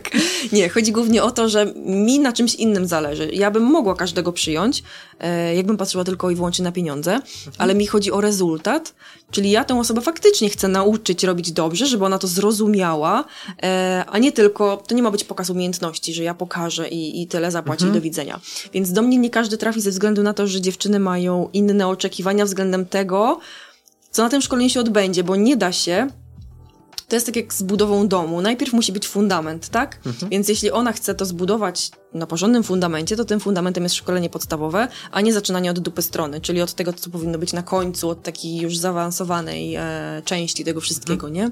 Więc no na pewno powinno zacząć od szkolenia e, stacjonarnego przede wszystkim. Gdzieś tam te YouTube, szkolenia online jak najbardziej, ale jako taka taki uzupełnik, nie? Okay. Taki doszlifowanie mhm. gdzieś tam, czyli doszkolenie bardziej, a jako podstawy to, e, to YouTube nie. Okay. Bo wie, dużo trzeba pokazać, na przykład, e, no, to jest tak cholernie rozwinięte, że ludzie sobie nie zdają sprawy z tego, ile tutaj rzeczy jest ważnych. Na przykład wycinanie nożyczkami. To nie jest tylko, że ty bierzesz nożyczki i wycinasz, ale też e, w odpowiedni sposób ty te nożyczki musisz złapać Czyli, no tam wkładamy w te dwie dziurki, mhm. paluszek tutaj prosto i tak dalej. I ty wycinasz, wycinasz, wycinasz. Pod odpowiednim kątem ty musisz to wyciąć. Zaczynasz od innego, e, inny kąt będzie, jeśli ty zaczynasz cięcie, później wchodzisz w inne. Łokieć ci musi wędrować do góry, musisz manewrować paluszkiem, więc chodzi o to, że to są takie rzeczy, które ja muszę tego kursanta widzieć, nawet jak on siedzi, w jaki sposób on siedzi, czy on ma łokcie oparte, czy on ma ręce w powietrzu. Hmm. Jeśli to ty będziesz się uczyć z YouTube'a, to no ja nie jestem w stanie zobaczyć, w jaki sposób ty nawet siedzisz, wykonując e, tą pracę, mhm. nie? Więc e, no ja bym zaczęła od szkolenia stacjonarnego na pewno. Okay. Broń Boże, nie mam nic przeciwko YouTube'om, mhm. ale jako uzupełnik e, jak najbardziej, nie? Dobra. Może nie, nie, niekoniecznie studia, ale jakby fi fizycznie, żeby się gdzieś pojawić. Tak, dokładnie, no. Okay. A dalej jest jakaś taka droga, czy to jest... Serio, bo mi pierwsze, co przychodzi mhm. do głowy, to robię paznokcie sobie, no. zmywam, robię, zmywam, robię, zmywam, robię i bym to pewnie powtarzał po 10 tysięcy razy, tylko żeby, żeby nabrać jakiejś wprawy. Mhm. A pytanie, czy tu ilościowo się można serio nauczyć, czy to, to nie jest droga w tą stronę? Ilościowo w sensie... Że im więcej zrobisz yy, tym powtórzeń, mhm. tym więcej jesteś w stanie się nauczyć, czy to raczej chodzi o to, żeby poszerzać wiedzę, robić jakby robić. Nie, no wiesz, to jest proces. Ty też musisz poznać. Ogólnie no, mamy kilka rodzajów skóry, więc mhm. jeśli przez Twoje ręce, jako stylistki, okay. przejdzie ileś tam rąk, no to dla ciebie e, lepiej, tak? Więc y, to nie będzie tak, że ty przyjdziesz do mnie na przykład na szkolenie, ja ci zdradzę magiczny sekret, pomacham czarodziejską różdżką. A, jak nie ma sekretu. I będziesz najlepszy, najlepszy w mieście w obgryzaniu paznokci. O nie, nie. Więc na pewno ileś tych rzeczy musisz przepracować, tych hmm. y, ludzi musi się gdzieś tam przewinąć przez twoje dłonie.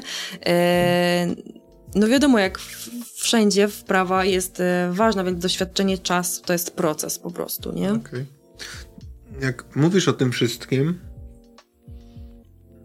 to ja mam takie wrażenie, że podchodzisz do tego śmiertelnie poważnie. Mm -hmm. W sensie i to w dobrym tego słowa znaczeniu. Bardzo mi e, miło. bo mówisz o takich rzeczach, które są totalnie nieoczywiste, szczególnie dla ludzi, którzy e, są już jakiś czas mm -hmm. w różnych branżach. E, jeżeli ktoś po siedmiu latach, a uczysz od ilu?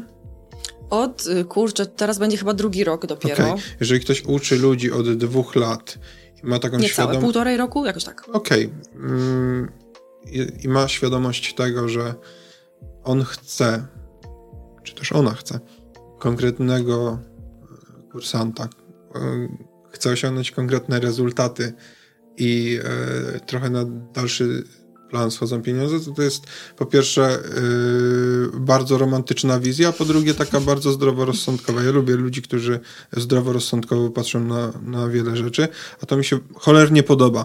No to super. I teraz pytanie, yy, i też całkowicie serio, czy to w ramach yy, pracy, doświadczenia przyszło, czy była jakaś taka przełomowa rzecz, która cię zaprowadziła w takie mandry myślenia? Wiesz co? Pa, jakie piękne zdanie. No. meandry myślenia. Aż mnie nie. zamurowało. nie, serio, czy to jest taka Co rzecz, która przycho przychodziła do ciebie, przychodziły do ciebie drobne rzeczy, czy dostałaś po prostu któregoś razu obuchem w łeb i Nie, ja nie lubię, e, nie lubię robić czegoś na pół gwizdka. Jeśli za coś się zabieram, to ja to hmm. robię konkretnie. Na 100% staram się, nie zawsze wiadomo wychodzi, ale no, tak jak ci powiedziałam, jestem człowiek konkret, więc mhm. albo konkretnie, albo wcale. Więc jeśli ja mam robić coś na odwalsie, no to nie, ale to też może jest kwestia tego, że ja tak troszeczkę jeszcze cierpię na taki niezdrowy perfekcjonizm, czyli u mnie, wiesz, wszystko musi być idealnie jak w zegarku, jak należy, bo jak będzie coś, właśnie włosek mi będzie sterczał, to już jest wszystko do, do dupy pozostałe. Więc chyba kwestia charakteru, jakichś tam, myślę, zasad człowieka. No, jakieś rzeczy na pewno też przychodzą z czasem, ale wiele zależy od, od charakteru, to na pewno. Gdzieś tam jakieś takie zasady e, w środku wykształtowane, nie? Okej. Okay. Trochę, jestem zawiedziony odpowiedzią, bo... No, czemu? E, nie, w sensie to jest jakby podej poważne podejście do różnego rodzaju rzeczy, od mhm. wychowywania dzieci, kończąc na robieniu paznokci, nie, żeby to było jakoś, jakby to jest drugi biegun po prostu, jakiś taki bardzo odległy. Poważne podchodzenie do takich rzeczy w momencie, kiedy ma się przed sobą możliwość zarobienia szmalu mm-hmm. i zrezygnowanie z możliwości zarobienia szmalu, szczególnie w tak posranych warunkach, jakie mamy teraz, To świadczy, że coś pod kopułą masz nie coś tak. Coś jest nie tak, tak właśnie. ale w sensie w tym dobrym tego słowa znaczeniu. I zastanawiam się, bo przychodzą tutaj młodzi, inteligentni, bystrzy ludzie y, dwudziestolatki, którzy po prostu zjadają mnie myśleniem mm -hmm. i spojrzeniem na świat i za każdym razem mnie to ciekawi, skąd to się bierze. Czy to jest tak, że to przyszło w domu, to takie rzeczy ciężko jest jakby, znaczy, nie wiem, mogę ci porwać rodziców, żeby mnie, ale jakby chodzi o to, czy, czy faktycznie było coś, było jakieś doświadczenie, nie wiem, to też jest trochę wytarte, ale książka, film, nie wiem, spotkałaś kogoś Staram się czytać, życiu. ale wiesz co, u mnie okay? to działa tak, że zaczynam czytać i robić... Tak, tak, nie, nie umiem tego nigdy jakoś przebić tej okay. ściany. E, zawsze staram się robić wszystko, nieważne, nieważne co, ale staram się działać w życiu w taki sposób, żebym mogła sobie spojrzeć później w lustro, w oczy okay. i żebym mogła spać spokojnie, więc może na takiej zasadzie, że mam później wyrzutu sumienia, jeśli nie wiem, zrobię coś źle, przejadę ślimaka jadąc autem, wiesz, takie rzeczy, że okay. później będzie mnie to gryzło i dla mnie mm, komfort i zdrowie psychiczne jest ważniejsze niż, y, niż kasa I, i, okay. i słowo w ogóle. Mm -hmm. no, pieniądze gdzieś tam też są ważne, wiadomo, no bo chcę mieć co włożyć do gara, mm -hmm. gdzieś tam e, godnie żyć i tak dalej, ale to jest takie drugo, drugoplanowe. Psycha dla mnie -hmm. jest jednak ważniejsza, zdrowa, okay. zdrowa psycha. To, to, to ładne, w sensie z tym mm, spojrzeniem sobie w oczy, yy, czy położeniem się, bo to też jest takie, jak się kładziesz wieczorem i coś cię tam gryzie tak. i nie możesz spać, to to nie jest problem z tym, że masz niewygodny materac, tylko pewnie gdzieś dałeś dupy po drodze i to cię teraz męczy. Yy, Jestem trochę odklejona właśnie tym. Ja też zauważyłam, że mm, tak się nawet nieraz czasem zastanawiam, czy to ze mną jest coś nie tak, czy to z ludźmi, którzy mnie otaczają. Na pewno z tobą. W sensie, no bo jesteś w tym, w tym bardzo dużym worku ludzi, mhm. jesteś y, chlubnym częścią wyjątku, który, i to nie jest jakby na potrzeby tej rozmowy, ja ci nie mam potrzeby słodzić, nikt tutaj nie wystawia nikomu faktury, ale w tym, w tym gronie ludzi, którzy podchodzą w sposób X do pewnych -hmm. rzeczy, do prowadzenia biznesu, do uczenia się, do dbania o innych ludzi albo dbania o siebie, jesteś w tej części, która jest zdecydowanie mniejsza. Tak. Więc y, dlatego tym bardziej się to chwali, a jeżeli y, wiem, że się kobiet wiek nie pyta, masz lat? Musiałabym policzyć, bo się zatrzymałam na 18, jestem okay. 97, więc okay, 26 więc... lat. Czy ja nie wiem, mam, do 30 mam problem. Nie, chodzi o to, że jesteś mm, młodą osobą, która w bardzo dorosły, mm-hmm. nie to, że jesteś niedorosła, tylko chodzi o Wiem, to, że chodzi. w bardzo doświadczony życiowo sposób wiesz, patrzysz wiesz, na... dlaczego się śmieję? No? Przychodzą do mnie też panie e, starsze osoby, okay. 70-80 lat mm-hmm. i ja się z takimi osobami zajebiście dobrze dogaduję i ja mam po prostu...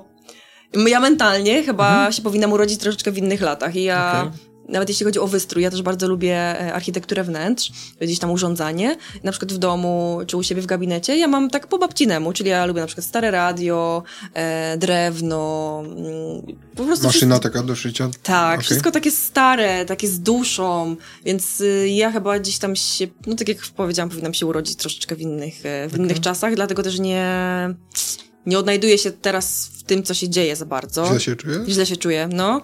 Eee, no i żyję sobie w tym swoim małym świecie, w tym swoim gdzieś tam profilu i na Instagramie po swojemu. I w ogóle staram się żyć po swojemu, gdzieś tam swoją ścieżką, Hasan. Dobra. To ta, ta kosmetyka ta kosmetyka mi... E, w sensie Zobacz, po... jaki, taki, na jaki to w ogóle tor zbiegło, nie? Tak. Gadaliśmy o pazurach. E, nie, w sensie mi się to bardzo podoba. E, szczególnie, szczególnie to podejście, bo to jakby to nie jest coś e, naturalnego, powtarzalnego. I nie wiem, czy to jest coś, czego można się nauczyć, czy tak się ma, czy to jest do wyuczenia. Tego nie okay. wiem. Trochę mnie zaskoczyłaś tym, że się gubisz w tej rzeczywistości no. teraz. W sensie, bo to jest takie nieoczywiste bardzo. No widzisz już sam fakt, że wolę e, się otaczać e, zwierzętami, psami, że ja wolę, naprawdę okay. wolę psy, na, nawet na e, gdzieś tam krzywdę psią jestem bardziej czuła niż na krzywdę ludzi. To już e, nie wiem, co za tym stoi, czy ludzie gdzieś tam mi zrobili krzywdę, czy nie wiem o co chodzi, mhm. ale już sam fakt tego, że, że wolę psiaki już o czymś świadczy, jeśli chodzi o ludzi. No, nie, wiadomo, nie ma co wkładać wszystkich do jednego wora, mhm. ale żyjemy w zepsutych czasach po prostu. Okej. Okay. A co ci najbardziej nie pasuje w tych? Ponarzekajmy sobie. Bądź, bądź, stare takimi, dziadki. Tak, tak bądźmy, bądźmy marudami. Ja uwielbiam marudzić. E, fajnie, jak za tymi marudzeniami idą jakieś wiesz, fajne, konstruktywne rozwiązania. Co ci nie pasuje najbardziej dzisiaj? Co mi nie pasuje? Znaczy nie, że tutaj siedzi, no ja wiem, ale to, to... Na pewno to, że ludzie nie potrafią ze sobą rozmawiać. Mm. Rozwij. Co to znaczy nie no, potrafią nawet, wiesz, rozmawiać? gdzieś tam w jakichś relacjach e, nawet... Siedzimy od półtorej godziny i rozmawiamy. Nie żartuj. No, plus minus.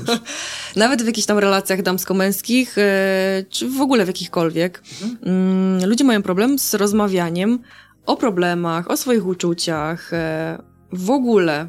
W ogóle z rozmawianiem jest problem, mhm. to jest taka komunikacja międzyludzka, nie ma rozwiązywania problemów, nie ma rozmowy. To jest, mi się wydaje, taki ogólno nie wiem czy polski, czy światowy e, problem, ale siedzimy wiecznie wgapieni w te telefony, wolimy napisać SMS-a e, niż powiedzieć coś do kogoś, więc ta, taki... Jeszcze na, nazwą cię boomerem. No tak, ostatnio Będziesz... oglądałam właśnie program Postaw na milion i ludzie nie Co to znali... za program? Kto tam stawia na milion i... I ludzie nie znali odpowiedzi, właśnie było pytanie, e, co to znaczy boomer. Okej. Okay. Wygrałabym. Tak. Gdzie ten milion i kto może na mnie postawić? E, Okej, okay, czyli to, że nie... nie, nie, nie Dużo nie, jest tutaj tak. To dawaj dalej, bo to Jezu, będzie umiem... do intra wszystko będzie wycięte, no. nie umiem się skupić, co mi najbardziej teraz przeszkadza. E, wszyscy gdzieś pędzą, wszyscy gdzieś gonią. E, ja w ogóle... Co jest złego w pędzie? Co jest złego w pędzie, że zapominamy o tym, co jest tak naprawdę ważne. Nie potrafimy cieszyć się z małych rzeczy. Wszyscy gonią właśnie nie wiem za czym, czy za sławą, czy za pieniędzmi, czy za tym, żeby mieć... followersami. Właśnie chciałam powiedzieć, żeby mieć dużo followersów, dużo lajków, no, no, nie wiem, jest, dla mnie to jest popieprzone po prostu i ja się w tym nie odnajduję. To jest dla mnie gdzieś tam trochę chore, że też często przekraczanie takiej prywatności, że ludzie, którzy, nie wiem, świecą e, ciałem, głupotą swoją, mhm. są uważani za celebrytów, tak? Oni gdzieś są pokazywani w telewizji, na przykład okay. u Kuby Wojewódzkiego wywiady i tak dalej, to są patocelebryci. I to jest, okay. nie uważasz, że to jest chore? Mm. Osoby takie... Nie wiem, ostatnio trafiłem na taką rzecz, to było dla mnie zaskoczenie, że jest na TikToku jakaś rodzinka, e, w sensie rodzinka mam na myśli, że tam mama, tato i -hmm. dziecko i oni sobie tam żyją, prowadzą live'y, no. E, oczywiście z donatami i tam y, walą na przykład browary i tłuką dziecko, nie? W sensie, I, i ludzie jest... im za to płacą. Tak, i oni tam zbierają sobie szmal i dostają jeszcze 500+. Plus. I ty się pytasz, dlaczego ja nie lubię ludzi? Znaczy, w sensie, wiesz, I że się nie odnajduję. Tak, tak długo, bo powiedziałaś o tym gonieniu i tak dalej mam wrażenie, że ja troszeczkę się z tego wyleczyłem, to znaczy mhm.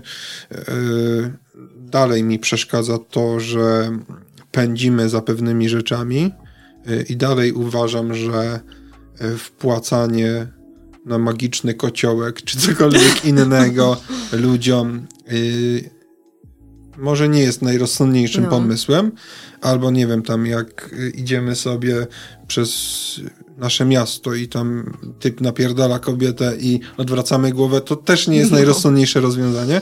Z tym, że wiesz, y, ten pan, co tam zbierał na kociołek, albo ta rodzinka, nie? Oni mają tam kilkanaście milionów wyświetleń. No. Więc co moje zdanie jakby znaczy w kontekście tego, że ludzie chcą to oglądać, nie? Nie wiem, jestem zdania, że tak długo jak nie robisz komuś krzywdy, możesz sobie robić co chcesz. No tak, e, Ale y, no też mi to przeszkadza, tylko... Znaczy wiesz, mi to nie tyle co przeszkadza, e, ja nie interesuję się tym na co dzień, staram się właśnie takie tematy omijać, staram się telewizji też za bardzo nie oglądać, wiadomo, gdzieś tam hmm. Netflix jakiś wleci, e, jakiś tam film ciekawy. Co oglądałaś czy... ostatnio?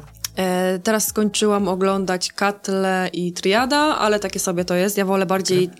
takie filmy, mm, nie lubię science fiction, czyli jakieś fruwające, nie wiem, samochody, jakieś potwory. Okay. Bardziej wolę coś realnego, ja tak bardziej stąpam chyba po ziemi. E, bardziej jakieś tam dokumentalne, dokumentalne mm, programy, chociaż też nie wiem, na przykład Breaking Bad, nie wiem, czy oglądałeś. No, to na przykład to mi się bardzo spodobało. Okay. Mimo, że nie jest mhm. E, takie, no, nieważne. Ma swój klimat. tak.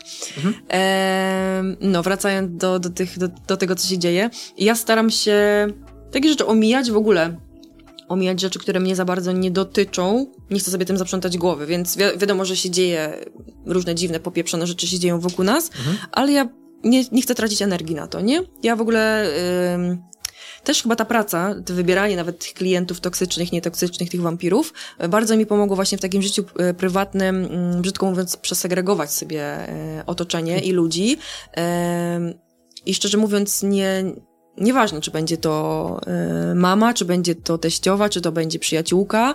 Jeśli ta osoba jest dla mnie toksyczna, mhm. widzę, że działa i wpływa na mnie źle, ja się czuję w jakiś sposób źle, to ja się odcinam od takiej osoby. Okay. Więc tak samo od takich rzeczy, które się dzieją wokół nas, gdzieś tam te pato, kociołki i tak hmm. dalej, e, nie śledzę tego po prostu, okay. nie? Znaczy, nie, żebym ja teraz, e, no, bo to wy, wyszło, że ja tam wysyłam donate. Nie, nie, chodzi o to, że e, bardziej w formie jakiejś takiej ciekawostki, że w sensie widzę, że takie rzeczy się pojawiają. E, stąd e, sobie staram sprawdzić się, o co tam chodzi. No bo to są. Jeżeli się dostaje taką informację, e, sprawdź sobie, bo jest rodzina, co napierdala dziecko no. i ludzie za to płacą, to mam takie. Hmm, sprawdzam. W sensie jakby nie po to, żeby mnie to Dostałeś jakoś... wezwanie do działania i tak, sprawdzasz. Tak, dokładnie. Nie, żeby mnie jakoś to kręciło, ale, ale po prostu mnie to ciekawi i ciekawi mnie ludzie, którzy to oglądają. Mm -hmm. To jest jakby, to chyba bardziej mnie ciekawi niż sam ten, ten show. Ale zobacz, trochę też ja tak miałam, jak jeszcze chodziłam do szkoły, nawet y, te programy takie, dlaczego ja, trudne sprawy. Fantastyczne programy. Właśnie, widzisz, to są takie odmóżdżacze, więc może dlatego mm -hmm. ludzi to rajcuje, bo to jest coś, z czego na pierwszy rzut oka sobie myślisz, kurwa, co tu się odjebało, ale mhm. później y, śmiejesz się z tego, nie? Więc to jakieś tam nieraz takie rzeczy głupie mają, y, mają dobry wpływ, y, bo możesz się z tego pośmiać, ale jak zdajesz sobie sprawę na przykład z tego, że leci taki program jak Życie na kredycie mhm. y, i tam ludzie żyją na kredycie, jest to patologia, która pokazuje w jaki sposób żyje, to też tak sobie myślisz, co tu się dzieje i śmiejesz się, ale po mhm. chwili sobie uświadamiasz, że serio tacy ludzie istnieją, w sensie świat stoi głupcami po prostu. Okej. Okay. Ludzkość zawodzi na każdym trochę, kroku. Trochę tak. Znaczy, no to, to nie jest jakieś takie utyskiwanie, że ojejku, tak się źle dzieje. Nie, tylko jakby w internecie jest tak duży śmietnik mhm. i jest tak dużo niefajnych rzeczy, które mi się nie podobają, więc sobie zapraszam fajnych ludzi, sobie z nimi rozmawiam i wrzucam sobie to do internetu, bo to jest ten, te rzeczy będą jakąś minimalną równowagą dla tego śmietnika, więc to jest mój dobry wkład okay. w to wszystko.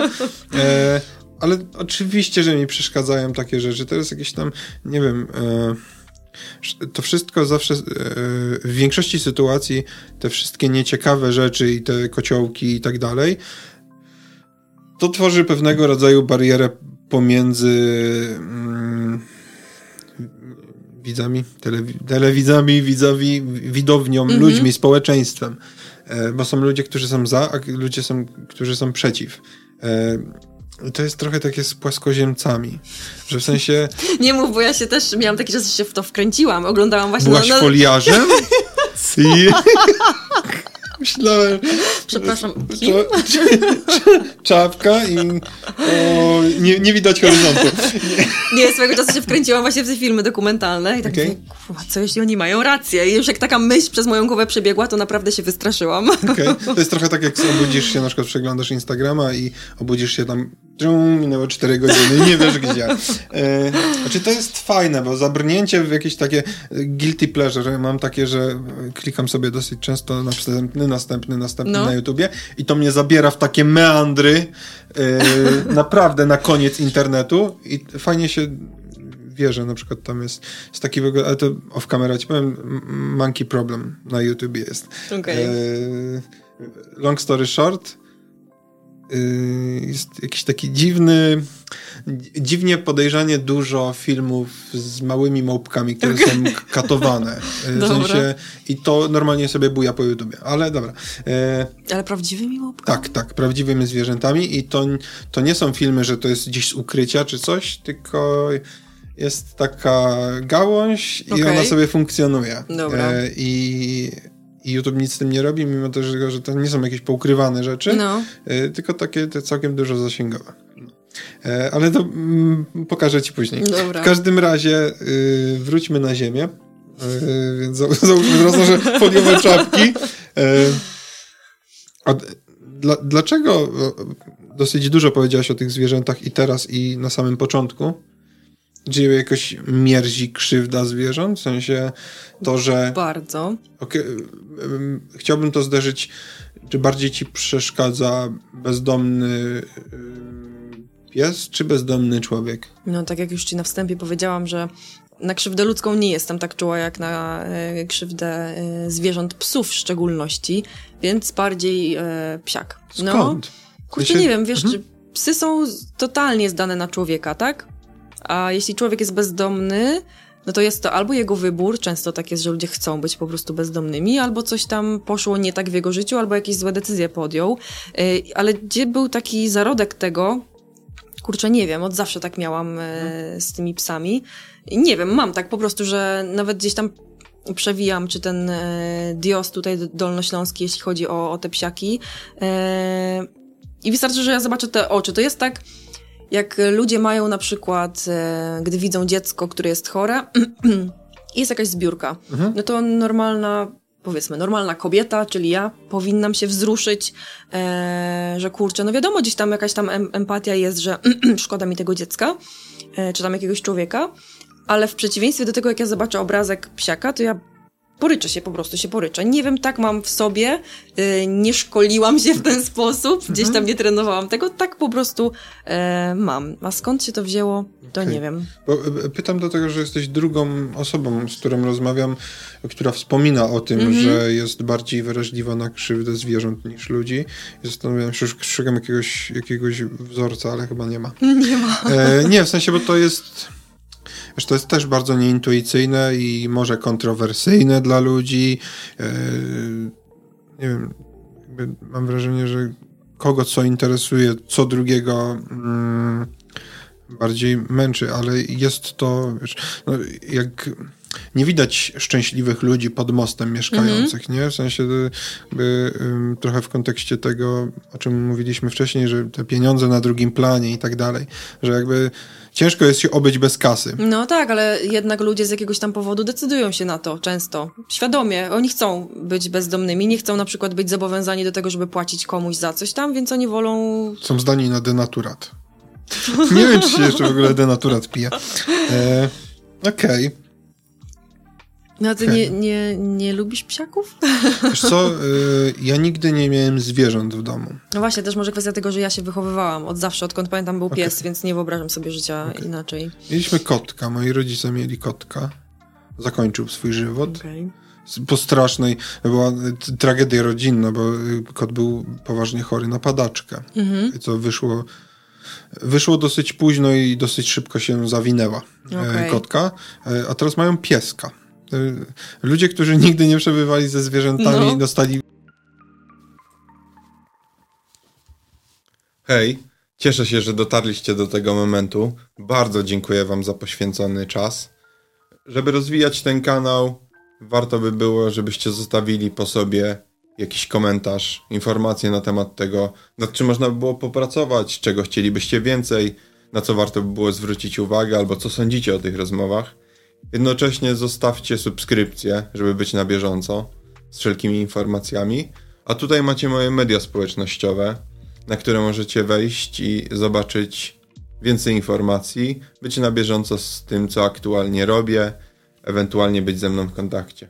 Bardzo Wam dziękuję i miłego dalszego słuchania po prostu jakiegoś małpiego rozumu e, i e, spędzają czas z pieskiem teraz. Wymyślili sobie i mają pieska moi rodzice, więc e, no fajny, tylko ja nie mam takiego, no z racji tego właśnie nie jestem mm, raczej mi bliżej do ludzi, bo ja zawsze no. zabiegałem no. o uwagę ludzką, byłem jedynakiem. Ja też jestem jedynaczką. Tym stojącym pod ścianą i dłubiącym w nosie, więc, więc dlatego zawsze zabiegałem bardziej o, o ludzi. Też miałam takiego kolegę, który dubał w nosie jadgile, mówił, że smakują jak wątróbka. No dobrze, może być też wątróbka. E, i, i, przez to być może, że nie miałem zwierząt, to, to mm, jakoś się tak... No wiadomo, wiele rzeczy, które gdzieś tam w dzieciństwie, mm, no jest, jesteśmy dziećmi, więc chłoniemy wszystko jak gąbka, więc to, co się dzieje za dzieciaka ma duże odzwierciedlenie później w dorosłym życiu. E, ale no jednego takiego, wiesz, kliknięcia Kinga kochaj psy. Nie ma czegoś takiego, to się gdzieś tam okay. kształtuje. E, no ale tak jak ja mam na przykład dwa psy właśnie adoptowane i tyle radości, tyle pozytywnych emocji, tyle wszystkiego co pozytywne, mhm. No nie dał mi nigdy do tej pory jak te psy, więc... E, okay polecam każdemu. Okay. Znaczy wiesz, to też nie jest absolutnie w takim kontekście, że ja tutaj uskuteczniam jakieś wartościowanie i próbuję cię jakoś zmierzyć. Nie, nie, Jasne. to nie, raczej, raczej zastanawia mnie, no bo mówię, to, to nie jest coś, co się słyszy na co dzień, nie? Znaczy więcej osób tam wpłaci na SMA niż tak, na tak. TOZ na przykład. E, skąd wam się ta pizzeria urodziła? W sensie, e, bo to jest jakieś tak czy tak y, y, byłem blisko gastronomii, wiem nie, jak ona funkcjonuje? Nie, totalnie nie. Ja jestem po ekonomii, okay. robię paznokcie. Mhm. nie, nie mamy nic wspólnego właśnie z gastronomią. E, mój chłopak gdzieś tam coś tam sobie kombinował w domu, w piekarniku, jakąś taką mm, zwykłą pizzę próbował robić. Okay. Gdzieś tam to ciasto przez dwa lata dopieszczał, później sobie kupił kamień jakiś tam specjalny, do mhm. piekarnika też wkładał. Aż w końcu gdzieś podpatrzył na relacji u kogoś taki domowy właśnie piecyk, który wygląda trochę jak mikrofalówka. Okay. E, on się rozgrzewa tam do chyba 450 czy nawet 500 stopni, nie wiem dokładnie. E, no i kupił sobie taki taki piec, e, gdzieś tam ten przepis ciasta sobie dopracował, e, no i pizza wyszła zajebista, mhm. więc u nas w miejscowości akurat mieszkamy w takiej miejscowości, w której nie ma nic totalnie mm, do jedzenia, żadnego gastro. Okay. E, nie wiem, czy o tym mogę mówić, jeżeli... ale hulaliśmy, hulaliśmy przez pół roku chyba, mm, właśnie troszeczkę jak te podziemia covidowe, okay. o, których, o których rozmawialiśmy. A knajpy e... też wtedy były zamknięte. Znaczy, to właśnie nie pamiętam, czy to był covid chyba, nie, nie wiem, czy był, ale chodzi o to, że przez pierwsze pół roku e, z domu co sobotę Aha, okay. e, po prostu tą pizzę sprzedawaliśmy i to było na zasadzie taki, otwierasz drzwi, wiesz, wymianka, nie? To było 20 lat temu, to już tak, się nie liczy. Tak, to mhm. było dawno i nieprawda. Ale to fajnie. Nie, znaczy w sensie fajnie zaczynaliście od takiej malutkiej tak, i to po prostu postanowiliśmy, kurczę, no może by otworzyć pizzerię. No i spróbowaliśmy i jak na razie hula nie jakoś mega długo, od, mhm. od września, więc no już coś tam Ile od września? No, no nie jakoś, wiesz, pół roku. no ale nie jakoś mega długo, ale no, na, razie, na razie działa, ludziom wszystkim smakuje, gdzieś tam z okolicy przyjeżdżają, więc zapraszam. Dobrze. Y, ja, y, nie dlatego, że my to prowadzimy, ale serio, byliśmy nawet we Włoszech, e, w Neapolu, my sprzedajemy pizzę w stylu neapolitańskim i będąc w Neapolu jedliśmy gorszą pizzę niż e, my robimy, więc okay. naprawdę jest, e, jest smaczna, więc Dobra, jak będziesz w okolicy, to wpadaj. Dobrze, mam bardzo blisko, w sensie jakby od rodziców mam zdecydowanie bliżej do was. A nie ma ten, w sensie tam namysłów, nie ma żadnego dobrego... Ja mieszkam w, aktualnie od chyba trzech lat, nie pamiętam, e, w Rychtalu. Wiesz, okay. gdzie jest Rychtal? Pomiędzy Namsowem a Kemptem. Ko kojarzę. Nie, nie byłem tam chyba nigdy. No, taka ale przejezdna miejscowość. Najbliżej macie bardziej. namysłów, nie? Namysłów Kępno, nie? Okay. Więc jeśli chcesz zjeść dobrą pizzę, teraz niedawno w Kępnie się otworzyła właśnie knajpa włoska, no mhm. albo namysłów, ale tam dobrej pizzy, taką okej okay, znajdziesz, ale dobrej, dobrej, dobrej nie. We Wrocku na pewno jest mnóstwo super pizzerii. Jest parę fajnych. Albo pizzerni, jak Pi to Pizzernia, prawdziwa I sos plackarnia. Czosnkowy. tak. Okej, okay. nie, bo myślałem, że to jakieś było zaplanowane. Nie, więc tak totalnie kwestia przypadku, tak samo, tak samo jak z tymi paznokciami, właśnie chciałam powiedzieć, no wszystko kwestia przypadku, nie? Nie, nie, nie było to nic zaplanowane, więc... A śpiewanie? Ojej. Śpiewanie widzisz też, y, chyba kurczę przez mojego ojca gdzieś tam zaszczepił, bo on też tak śpiewa, ale na takiej zasadzie jak ja. Gdzieś tam jedzie sobie w samochodzie, gotując obiad, gwizda podśpiewuje. Mhm. E, I zawsze jeżdżąc gdzieś z nim mm, samochodem musiała leżeć sterta, e, sterta płyt. Metallica, Scorpions, e, Jam, Perfect, Lady Punk. I po prostu chyba od małego gnoja mnie z tym osłuchał. Mhm. I no jakoś tak ta muzyka kurczę siedzi mi e, w duszy i kocham to robić i może kiedyś mi się uda gdzieś tam to bardziej poważnie e, potraktować, chociaż miałam okazję, nie wiem czy tak dobrze mnie mm, przewertowałeś. E, nie przewertowałem. Za to jest paragraf, także. miałam okazję nagrać właśnie piosenkę z takim chłopakiem z Jayem. O, Jay pochodzi z Filipin. nie. Jay pochodzi z Filipin. E, mieszka od, od, nie wiem w sumie dokładnie od ilu, ale od kilku lat w Warszawie. E, brał udział w e, The Voice. Mm, I też kwestią przypadku udało mi się z nim nagrać e, piosenkę. Byłam w Warszawie właśnie na szkoleniu e, paznokciowym i szłam przez Stare Miasto. I oczywiście ja mam mm, wewnętrzny orgazm, jak słyszę gitarę. Więc okay. on sobie grał przed knajpą e, na gitarze, gdzieś tam śpiewał jakąś piosenkę. I ja od razu mam motylki w brzuchu, wiesz, nogi jak zwaty. Jak ja słyszę gitarę, to po prostu jest coś nie do opisania. No i mhm. musieliśmy się zatrzymać. E, nie miał żadnej tabliczki, jak się nazywa i tak dalej, więc e, mój Błażej do niego podszedł, żeby się zapytać. On po polsku, on po polsku tylko zna dobre, zimno, I tyle. Okay. I zapytał się go właśnie tam po angielsku, e, jak się nazywa, żeby go znaleźć tam na YouTubie, bo chciałam po prostu sobie go więcej posłuchać. No i dodaliśmy się na Instagramie. I ja akurat na Instagramie wrzuciłam coś na relację, jak śpiewam. I on to zobaczył, jemu się to spodobało i zaproponował mi współpracę i taką kwestią totalnie przypadku e, udało nam się nagrać wspólny kawałek. E, później ja też tak troszeczkę, mm, bo to też jest ogromne w ogóle przełamanie bariery, żeby w ogóle cokolwiek mówić do telefonu, okay. widzieć e, swoją siemka twarz. Kochani. Tak, siemka kochani, to będzie cudowny dzień. Żeby w ogóle widzieć swoją twarz, e, widzieć swoje, nie wiem, krzywe zęby, duży nos i tak dalej i słyszeć swój głos, więc jest ogromnym przełamaniem bariery samo nagrywanie się, a co dopiero gdzieś tam śpiewanie. E, więc udało mi się przełamać właśnie tą barierę. Myślę też dzięki tym, że dzięki tym szkoleniom gdzieś tam nabrałam więcej pewności siebie mówiąc do ludzi. E, znowu zgubiłam myśl.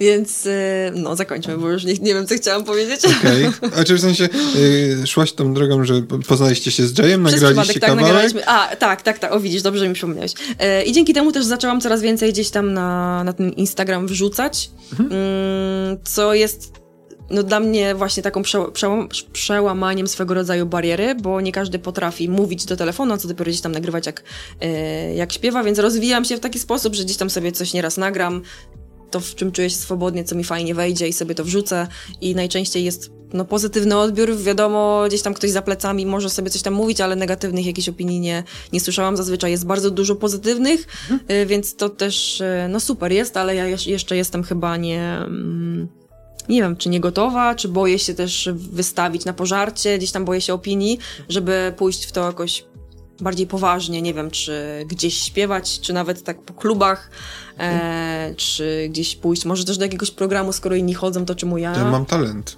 No. Więc, tam no, tak... dzieciaczki są, to więc dorośli pewnie też.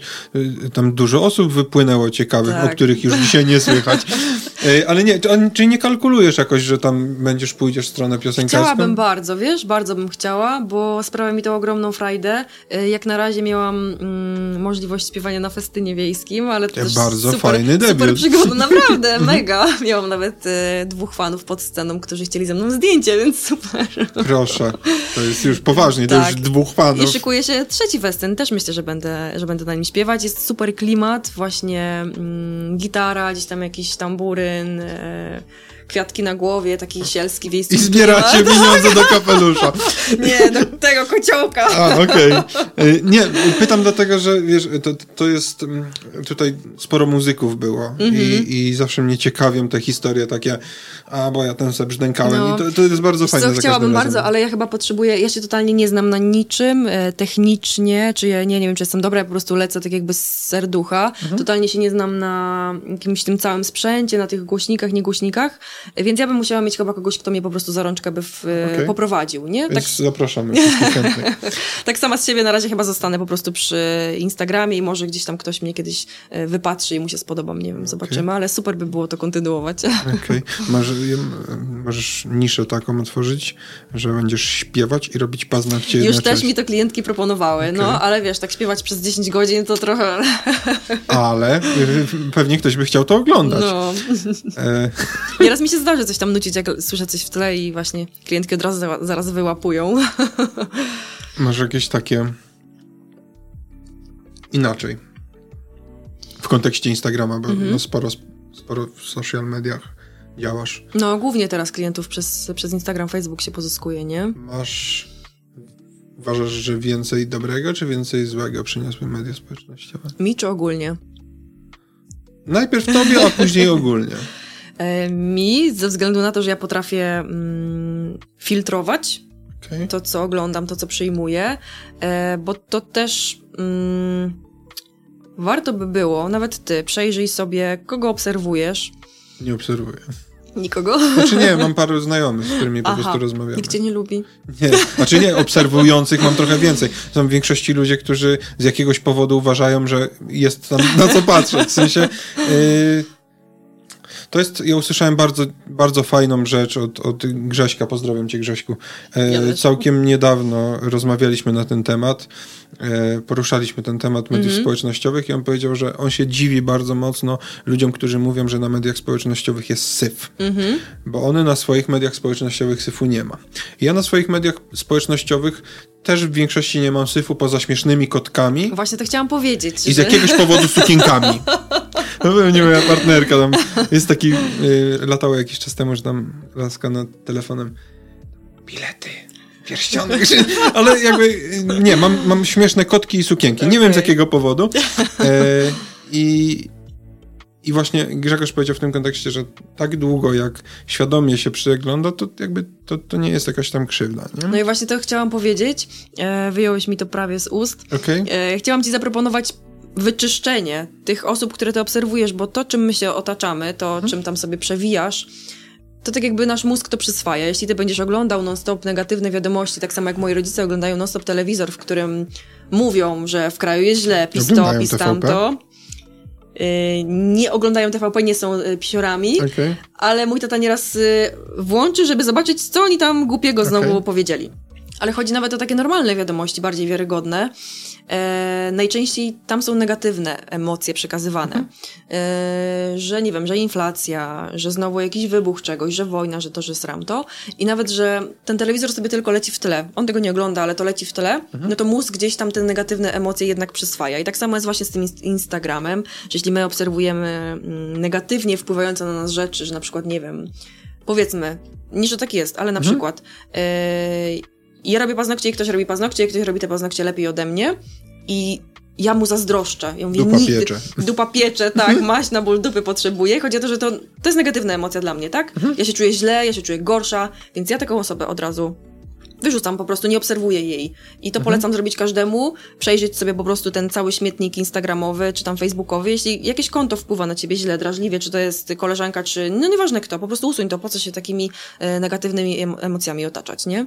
Okay. Więc tak jak mówisz, to zależy no co kto ma tam? Czy ma śmietnik, czy ma wszystko, czy ma fajne rzeczy typu, nie wiem, jakieś ciekawostki ze świata, czy ma e, kotki, czy ma pieski i sukienki. kotki są fajne. One się przewracają albo wpadają do garnka. To jest bardzo śmieszne. Wszystko. Jest też dużo fajnych kont, jakieś, e, nawet jakieś dla kogoś błahe cytaty motywujące, jakieś tam... Okej. Okay. No, nie wiem, wstaniesz sobie rano i nie wiem, jakiś po prostu fajny cytat przeczytasz, z którym się akurat utożsamisz i mhm. e, no dla mnie to będzie lepiej działało, niż jak ja przeczytam, że znowu ktoś, nie wiem, kogoś pobił albo coś się złego wydarzyło, nie? Więc okay. to, czym się będziesz otaczać, to tak będzie to wpływać na siebie albo negatywnie, albo pozytywnie, więc... A globalnie?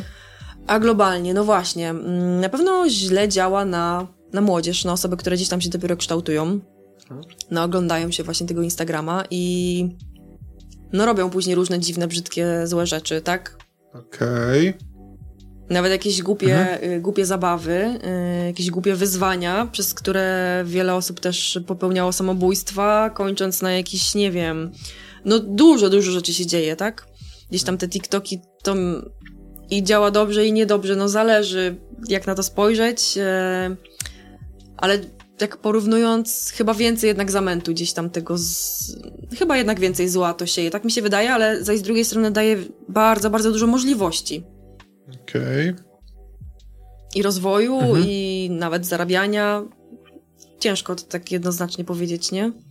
Znaczy, absolutnie, dlatego raczej zapytałem, w którą stronę, w którą stronę się kierujesz, bo no. nie można powiedzieć jednoznacznie.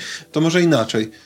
A nie masz takiego wrażenia, że media społecznościowe są generalnie bardzo spoko, mhm. tylko problem jest w czasie poświęcanym tam? Czy w sensie, że, że kłopot kłopot i z mediami społecznościowymi, i z YouTube'em, i z tą patologią, mm -hmm. patostreamami i tak dalej, że to nie jest problem samego w sobie, że to istnieje, tylko problem choćby o tym wspomnianym przeze mnie widowni, mm -hmm. bo to jakby widownia jest głównym problemem tego, i który, no. która to napędza. E, I w drugą stronę, że same, ja uważam, że social media są generalnie świetne. Mm -hmm. Tam można znaleźć i poznać mnóstwo ciekawych ludzi, Yy... Ale te rzeczy też można robić w realu, nie? Ale... Okej. Okay. No dobra, ja kupuję to, że można robić w realu. Yy... Nie, jest to tak trochę, że ten świat rzeczywisty troszeczkę przeniósł, troszeczkę bardzo przeniósł się w taki wirtualny, ale mhm. jest dużo pozytywów jak najbardziej. Eee, I chyba ci przerwałam. Problem jest w nierównowadze. Mhm. W sensie, że jeżeli wycinasz się na 12 godzin siedzenia w mediach społecznościowych, to to potencjalnie może być w długiej perspektywie negatyw, negatyw, no. może nieść negatywne skutki. Yy, bo nie wydaje mi się, żeby takie sytuacje pokroju jakichś długich łańcuchów, w sensie nie jestem socjologiem i yy, nie mam pojęcia skąd to się urodziło, ale wydaje mi się, że gdybyśmy mniej czasu spędzali, co nie znaczy, że mamy spędzać, mhm. To nie byłoby, gdyby nie było widowni na to, to, to, to by nie funkcjonowało. No tak. Gdyby ktoś nagrał głupiego TikToka, jak ciągnie psa za samochodem, i nigdy by tego nie obejrzał, mhm. to wydaje mi się, że ta osoba dosyć szybko straciłaby zajawkę do tego, no żeby no tak. to nagrywać. W sensie ja nie wiem, czy są TikToki z psem ciągniętym za samochodem. Wiem, że pewien polityk PiSu tak. ciągnął psa za samochodem. Tak, dokładnie. E, I chyba w ogóle nie poniósł kary za to. E, okay. Nie poruszajmy takich tematów, bo zaraz się... Nie, dobrze, dobrze. W sensie, wiesz, to jest trochę tak, że po pierwsze trzeba rozmawiać o takich rzeczach, mm i takie rzeczy punktować, yy, bo być może w tym gronie tych wszystkich informacji i kakofonii, która się dookoła dzieje, być może to będzie jakiś taki element, który komuś da do rzuci jakieś takie małe ziarno piasku do skarpetki no. i on w perspektywie dłuższego czasu może coś z tego wyciągnie. Nie wiem. Eee, ale warto o tym mówić. Jeszcze a propos tego czasu, nie no. wiem jak e, nie wiem, jaki masz telefon, jak, jak w ogóle, ale ja mam, mam iPhone, super, właśnie ja też. I mi tam co jakiś czas wyskakuje taki przegląd tygodniowy, ile spędzam, ile spędzam czasu mhm. przed ekranem. Jestem podjarana, jak na przykład w, powiedzmy w tym tygodniu mam 4 godziny, a w przyszłym już będę miała 2 godziny. Sukces. Okej. Okay. Znaczy to w ogóle jest fajnie patrzeć na takie rzeczy, yy, szczególnie ze względu na... Yy, na tą świadomą stronę. W sensie, nawet jeżeli wiesz, że spędzasz dużo czasu, to fajnie, żebyś wiedział, że spędzasz tak, dużo czasu. No, nieraz się właśnie też na tym łapię, że nie wiem, mam chwilę gdzieś tam pomiędzy klientkami i zamiast, y, nie wiem, poprzeciągać się, gdzieś tam rozluźnić kręgosłup, no to łapię za ten telefon i przewijam, sprawdzam te powiadomienia, nie wiem, odpisuję hmm. na wiadomości albo z nudów po prostu tylko przewijam. E, więc nawet sama się gdzieś tam na tym, na tym nieraz łapię.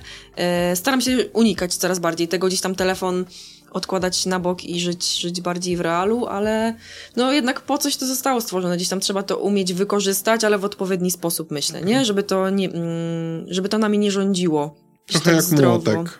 W sensie jakby jako narzędzie. Mhm, tak, tak, tak. No. Można wbijać gwoździe, można komuś palnąć w łeb. Dokładnie. Okej. Okay. E, jedna rzecz, która mi się jakby trochę przypomniała, a, a, a, chciałem o to zapytać właśnie w kontekście mediów społecznościowych, takiego szeroko rozumianego marketingu, sprzedaży usług, promowania się i tak dalej. Masz jakąś taką obserwację, że zdecydowanie więcej już e, jest poświęcania czasu na rzeczy dookoła na przykład swojej działalności mhm. marketingowo niż samej działalności? To znaczy, może trochę za, za bardzo zakręciłem. No.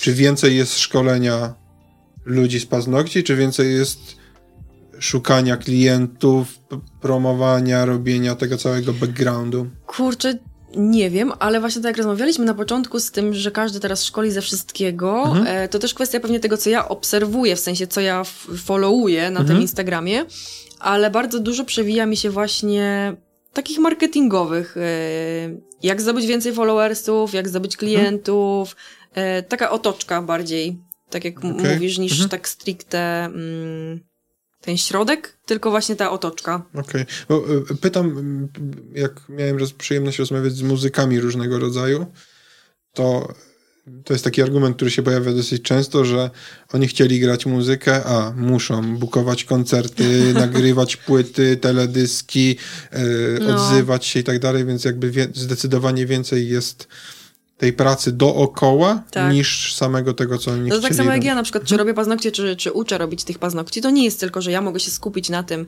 żeby napisać dobrze program szkoleniowy, e, żeby przekazać jakoś wszystko to po, e, posklejać w kupę, mhm. ale gdzieś tam ta cała otoczka też, no ja jestem sama praktycznie od wszystkiego, tak, czyli no nie będę teraz wymieniać, jakie funkcje mam, ale jest to człowiek orkiestra i mhm. to nie tylko ja, ale myślę, że każda osoba prowadząca działalność jest od wszystkiego, chociaż warto jest nauczyć się delegować pewne, e, pewne zadania, ale nie zawsze jest też taka możliwość, więc to nie jest tylko stricte robić paznokcie, ale cała otoczka wokół. Tak jak rozmawialiśmy też właśnie wcześniej, że nawet kwestia zrobienia dobrego zdjęcia, czyli na tej fotografii też trochę się musisz znać, czyli wiedzieć, jak ustawić, nie wiem, światło, jak ustawić tą dłoń, jakąś tam perspektywę i tak dalej, więc e, chyba ta, faktycznie teraz mi to uświadomiłeś, że chyba faktycznie ta cała otoczka gdzieś tam Wię, większa. Że no, więcej. Tak, okay, tak, tak. Okay. Nie, bo to jest tak... Y Pytam dlatego, że ja się bardzo boleśnie przejechałem na tym, jak byłem w Wielkiej Brytanii. E, miałem parę lat doświadczenia w gastronomii. Stwierdziłem, że założę. E, mieliśmy firmę cateringową, mm -hmm. catering dietetyczny w takiej jeden do jeden formie, jak u nas jest to funkcjonujące i bardzo szybko znienawidziliśmy się z gastronomią, e, bo uświadomiłem sobie dopiero wtedy, po latach, jakby doświadczenia w gastronomii, że prowadzenie firmy gastronomicznej to nie jest bycie kucharzem. Tak. To są totalnie dwie zupełnie inne rzeczy i doszło właśnie do tego, że ja nie miałem czasu na gotowanie, bo, no. bo musiałem się zajmować Jesteś wszystkim. wszystkiego, od wszystkiego, nie? No, ja miałem tego farta, że mieliśmy pracowników mm i mhm. współpracowników, natomiast mimo wszystko brakowało tego czasu i to, to było dla mnie takie, ja wiem, że to pewnie większość osób wie, dla mnie to była rewolucja no. totalna. Sobie zdałem sprawę, że Zresztą nawet przy okazji później kilku sytuacji, gdzie na przykład na rozmowie o pracę e, mieliśmy kilka długich dyskusji z moimi potencjalnymi pracodawcami. Ja sobie zdałem sprawę, że to nawet nie było prowadzenie firmy, tylko ja sobie stworzyłem miejsce pracy. Tak. Że byłem, zresztą jest bardzo dobrze to opisane, szczególnie w angielskiej, e, w angielskiej e, kulturze. U nas trochę już chyba też się pojawia, ale jako samozatrudniony, self-employed. No mhm. tak, stworzyłem sobie miejsce pracy, nie, nie prowadziłem firmy. Tak, to e... właśnie też e, prowadziłam też taki, um, taki wykład. Mhm. Ja to sobie nazwałam pułapka biznes hobby. Czyli mhm. jesteś w trybie hobby, ty to lubisz robić, powiedzmy to gotowanie sprawia ci mhm. przyjemność, Friday i tak dalej. I nagle stwierdzasz, że ty chcesz na tym zarabiać. E, I twój mózg dalej jest tak jakby trochę w trybie hobby, czyli ty nie nie potrafisz myśleć jak osoba, mm, bo sam fakt założenia działalności nie świadczy o tym, że ty... Mm, nie stajesz się przedsiębiorcą. Tak, właśnie o to chodzi, więc ja też, też te, te tematy, o których teraz mówisz, też właśnie poruszałam na, y, na wykładzie, że nie potrafimy... Mm, nie potrafimy też rozgraniczyć tak jakby pewnych gdzieś tam tych zadań. No nie jest hmm. w pełni świadome po prostu wszystko to, co robimy, nie? Więc... W większości nieświadome. No. Znaczy w sensie to jest w ogóle ciekawa rzecz, jak się obserwuje sytuację pod kątem robię coś mhm. dla zajawki i przychodzą pieniądze, ja jestem cały czas twierdzenia y, i to na swoim własnym przykładzie i na gdzieś tam ludzi, którzy dookoła mnie funkcjonują, że w momencie, kiedy zajawka zamienia się w pracę, mm-hmm. to przestaje być zajawką, tylko tak. zaczyna być pracą. Więc z tego podcastu nie chcę czerpać, czy w sensie są jakieś tam możliwości i propozycje, ale nie chcę czerpać ani grosza, bo ja się boję, że to się zamieni w ja wiem, że tam pewnie 15 groszy bym zarobił, ale chodzi o to, że obawiam się już, że wtedy się pojawia jakiś, jakieś już wymagania. Mm-hmm. nie mogę sobie coś tam, mogę, nie mogę sobie nie wrzucić czegoś, no. bo są jakieś zobowiązania i już się nakładają jakieś dziwne ramy i już jest więcej ciśnienia niż to warte. Więc oczywiście, jak ktoś chce dać pieniądze, to, to zapraszam. To kociołek jest, ale e, tak, obserwuję to i zresztą to mój bardzo dobry, mm, bardzo dobry znajomy już dawien dawno próbował mi to wpoić, że to jakby taka idea pracy z pasji to, to jest trochę mit, a trochę jakby dziwne wyobrażenie. Że wiesz, nie? idzie to jakoś e, jakby to jakoś połączyć, no bo mi to, co robię, dalej sprawia przyjemność, tak? Mhm. Ale też ja sobie na przykład nie zdawałam sprawy z aż tak ogromnych obowiązków, które, do, które dojdą wokół tego, e, chociażby, nie wiem, od myślenie, wiadomo, jest dużo kobiet na głowie, na przykład powiedzmy mhm. jest baza 100 klientek, i to nie jest tak, że ja zamykam salon, powiedzmy, marzenie o 16. Mhm. E, zamykam ten salon o 18 czy tam 20 I jestem ciągle w pracy, tak? Bo ja na przykład odpisuję na wiadomości, bo ktoś o 22 dzwoni, bo ktoś pisze, bo ktoś przekłada, bo ktoś coś tam. Dodatkowo Mhm. muszę się martwić o to, czy będę miała, nie wiem, zapas materiałów, y, wysterylizowane narzędzia, zakonserwowane, no wszystko, wszystko od y, głupiego y, papieru toaletowego po Mhm. kończąc na nie wiem czym. Więc jesteś wszystkim, mając, mając, mając działalność, po prostu jesteś orkiestra. Mhm. Okej. Powoli zmierzając do końca. To jest taki segment e, trochę takich pytań, które się pojawiają zawsze. Pytanie numer jeden. Najlepiej wydane 100 zł w życiu. Najlepiej wydane 100 zł w życiu. O, Nie wow. więcej niż stuba, może być mniej, ale To jest bardzo trudne pytanie, bardzo trudne pytanie w myśl zadajesz. takiej zasady, gdyby ktokolwiek z oglądających, słuchających miał stówę w portfelu, No. To to jest sugestia, że można ją fajnie wydać. Jezu, naprawdę to jest kosmicznie trudne pytanie. Okej, to masz czas, żeby się zastanowić. Łyknę sobie. To, I to nie jest alkohol. E, no, Nie Masz- wiem, co mam ci odpowiedzieć, naprawdę. no okej, to może inaczej zapytam. Gdybyś miała teraz stówę, No, to pierwsza rzecz, która ci przychodzi do, na wydanie wiesz, mam, jej... mam za plecami e, dwójkę moich psów, więc wolałabym im coś tam kupić do jedzenia. Okej, no dobra, bo to, to już bardzo dużo mówi. W sensie, że na psiaki. Nawet Też nie- zależy, no jakbym miała na przykład, nie mam nic, tylko tą stówę i No nie i- wiem, czy ja mam ją w coś zainwestować i spróbować ją pomnożyć, żeby, żeby przetrwać, czy ja mam po prostu ostatnie pieniądze do wydania i mam zrobić z nimi coś dobrego. Masz stówę w portfelu, na której jest napisane wydaj na co chcesz.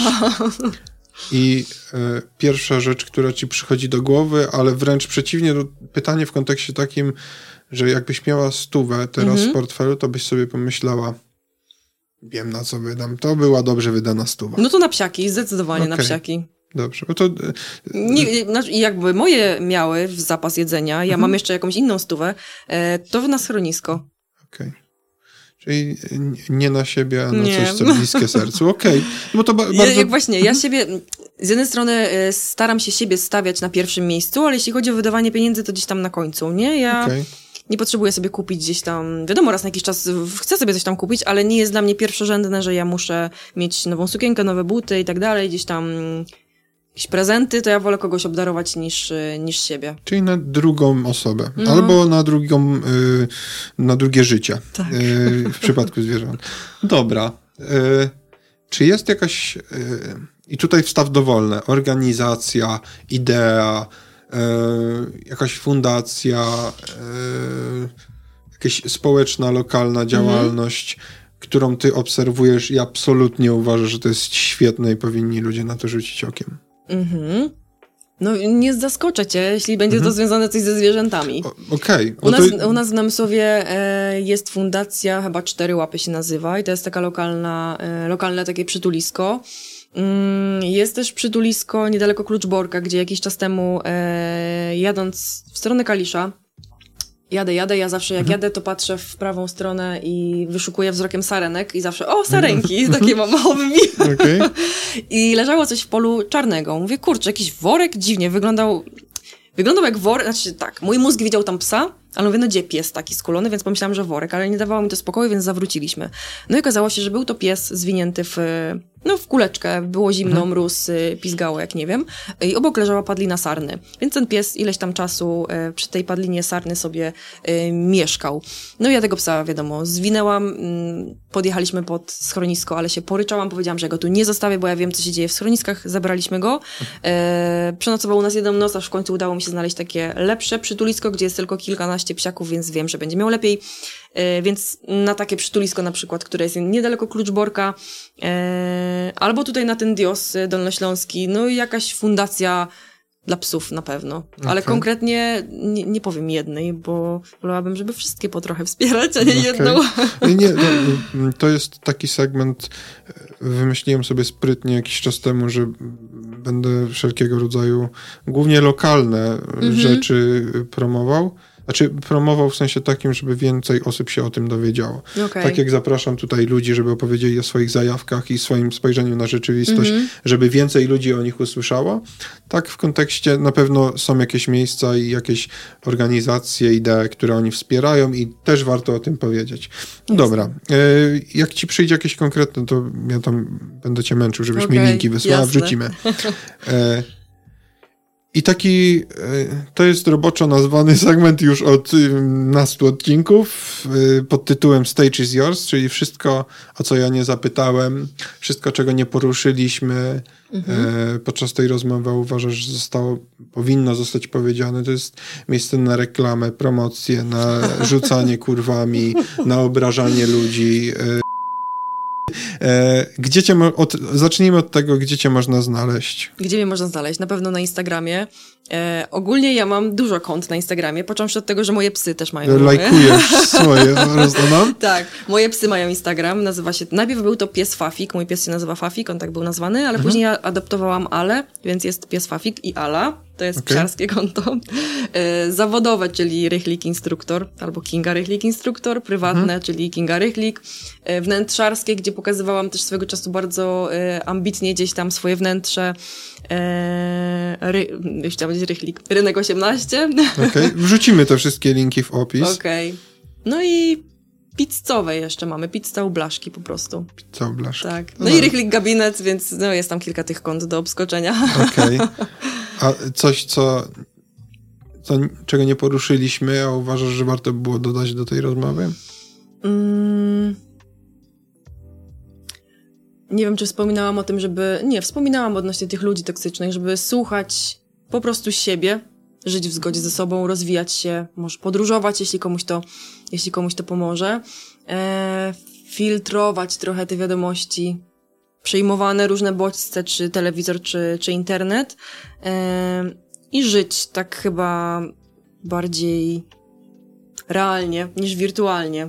Okay. Wykorzystywać, wiadomo, te możliwości, e, jakie daje nam internet, ale korzystać z tego, co jest tu i teraz, tak wiesz, w realu, nie? Okay. I ostatnia rzecz. Czym jest dla ciebie szczęście? No później nie zaskoczę. Czym jest dla ciebie szczęście i co robisz, żeby czuć się szczęśliwa, być szczęśliwa, bywać szczęśliwa? Eee, czuję się dobrze, jak biorę rower, jadę do lasu i świeci słoneczko. Okay zamknę oczy, wezmę głęboki oddech i czuję promienie słońca na sobie i wokół ćwierkające ptaszki. I to mi, to mi wystarczy. Jeśli ja e, jestem spokojna, że mam gdzie mieszkać, wiem, że będę miała opłacone rachunki, bo jakaś tam poduszka finansowa jest, e, wiem, że wszyscy są e, zdrowi, to, to mi wystarcza po prostu. Gdzieś tam odskocznia nawet do lasu, który jest, wiesz, kilometr od, od, od domu. Nie, nie potrzeba wiele, trzeba dostrzegać gdzieś tam takie, takie drobne rzeczy. Okej. Okay. A to nie byłbym samym, jakbym nie zapytał. Masz jakieś, nie pytam o super złote rady mhm. i kroki do zrobienia, bardziej sugestie. Y, sugestie, jak można bardziej cieszyć się tym stającym słońcem, bo to, dla mnie to jest abstrakcja. Ja przyznam osobiście, że cieszenie się ze słońca to... Wiesz co, ja też, to nie jest tak... E kolorowo, w sensie ja nie mam założonych różowych okularów, okay. e, ale w takim właśnie pędzie, gdzie mm, ja nie mam tak, że ja na przykład siedzę i ja o niczym nie myślę, że ja się położę i mam pustkę w głowie i odpoczywam, tak? Hmm. Czyli ja mam natłok tych myśli, w mojej głowie co chwilę coś się kotuje, co chwilę coś się analizuje, co ja mogę zrobić, a co mam jeszcze do zrobienia, a o czym ja nie zapomniałam.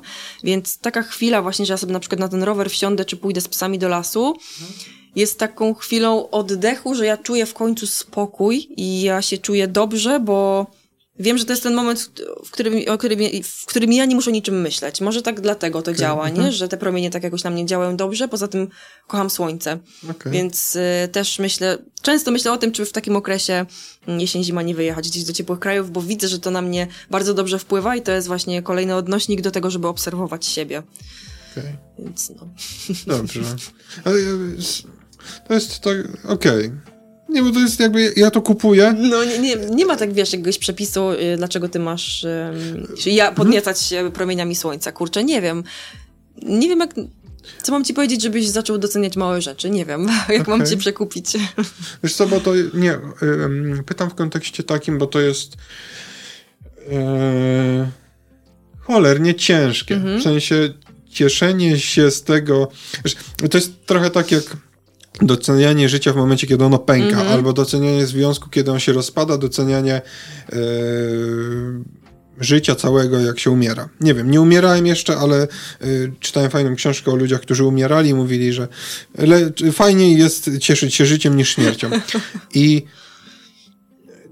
yy, to jest kolejny przykład sytuacji, w której musisz zostawić te takie podniety mm -hmm. różnego rodzaju, które są dookoła, i trochę zejść na ziemię. No.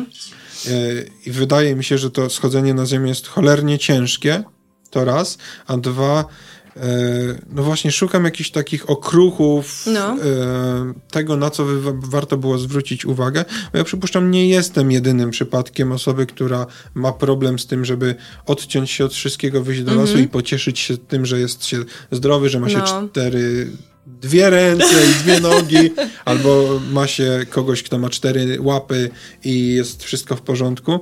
Więc y, szukam wszelkiego rodzaju sugestii, na co warto zwrócić uwagę. Co, może też kwestia tego, że na przykład y, jeśli ktoś mi coś daje mm, i jeśli ma to być na przykład, nie wiem, drugi samochód, mhm. to ja wolę, żeby ten ktoś dał mi swój czas, dał mi coś, co zrobi sam, nie wiem, y, dostaw w kształcie serca, albo okay. takie przyziemne, drobne, słodkie rzeczy, takie chwile, niż ja mam dostać coś takiego konkretnego, takiego bardziej e, namacalnego, w sensie nie, o właśnie, materialnego, tylko bardziej coś, co wy, wywołało mnie jakieś emocje, jakieś wspomnienia, takie bardziej coś z emocjami, nie? Żeby okay. nie było tak, w sensie każdy przedmiot czy każda czynność fajnie, żeby miała ze sobą jakieś emocje, na przykład, nie wiem, żeby ktoś włączył moją ulubioną muzykę i przygotował na przykład moje ulubione e, danie albo coś, wiesz, mhm. tak, coś z emocjami jakimiś, nie? Okay. Okay. Znaczy ja tak mam, ale ciebie wiesz, to może nie, nie, nie zadowolić. Yy, nie, w sensie to ja, ja, w ogóle tego nie będę sprawdzał, bo to wszystko jest indywidualne. No jasne. Natomiast jeżeli ktoś się zderzy z takimi rzeczami, yy, słuchający, oglądający albo ja za jakiś czas, albo ty za jakiś czas, no. to to jest taki moment na refleksję, że może warto zwrócić Też uwagę. Na pewno jeśli zdamy sobie sprawę z tego, jak e, cholernie życie jest kruche, nie? Jak stracimy, okay. jak stracimy jakąś osobę, to wtedy właśnie przychodzi czas na refleksję, na uświadamianie sobie tego, co jest, co jest ważne, nie? Te, też wtedy, wtedy przychodzi czas na... Mm, nie wiem jak to nazwać, no, taką wewnętrzną Przemiana. No, nazwijmy to przemianą. Okay. Znaczy w sensie to, to jest taki... Mm, jest chyba taki powtarzalny strasznie scenariusz, że no, ludzie w ciężkiej chorobie mm-hmm. potrzebują, znaczy w sensie mają ten przewrót w swoim życiu, bo ktoś się dowiedział, że mu zostało miesiąc życia. Się zastanawiam, jak zrobić tak, żeby nie trzeba było ciężkiego, wielkiego, przewrotowego mm-hmm. momentu, żeby jakoś y, to swoje życie ułożyć trochę na lepsze. I, I w kontekście tego to pytanie właśnie choćby w poszukiwaniu jakichś takich drobnych sugestii, no, kierunków, w które można no. by spojrzeć, żeby, żeby coś ciekawego znaleźć. Bardzo Ci dziękuję. Ja Tobie również. Ja pewnie będę chciał Cię jeszcze zaprosić. O. Wymyślę sobie jakieś, wymyślę sobie, zgłębię temat paznokciowy i, okay. i, i, i, wtedy, z, znaczy jest jeszcze mnóstwo rzeczy, o które ja chcę zapytać, ale, ale to poszło w tak fajnym kierunku, że, że nie chciałbym wracać do paznokci. Ja sobie zbiorę trochę rzeczy, Dobra. E, zagłębię się, bo to jest zazwyczaj taki moment, kiedy ktoś mi otwiera jakąś szufladę pod tytułem paznokcie, muzyka, mm -hmm. sport, to ja sobie grzebię w tej szufladzie i za jakiś czas go zapraszam okay. jeszcze raz. Grzebiemy. Żebyś, jakiejś, żebyś jakiejś śmierdzącej skarpety nie wyjął z tej tak, szuflady. Grzebiemy razem i oglądamy te rzeczy, bo to są, to są za każdym razem fascynujące podróże. E, bardzo Ci dziękuję za Twój czas. Ja również dziękuję. Mam nadzieję do następnego. Do zobaczenia razu. na pewno.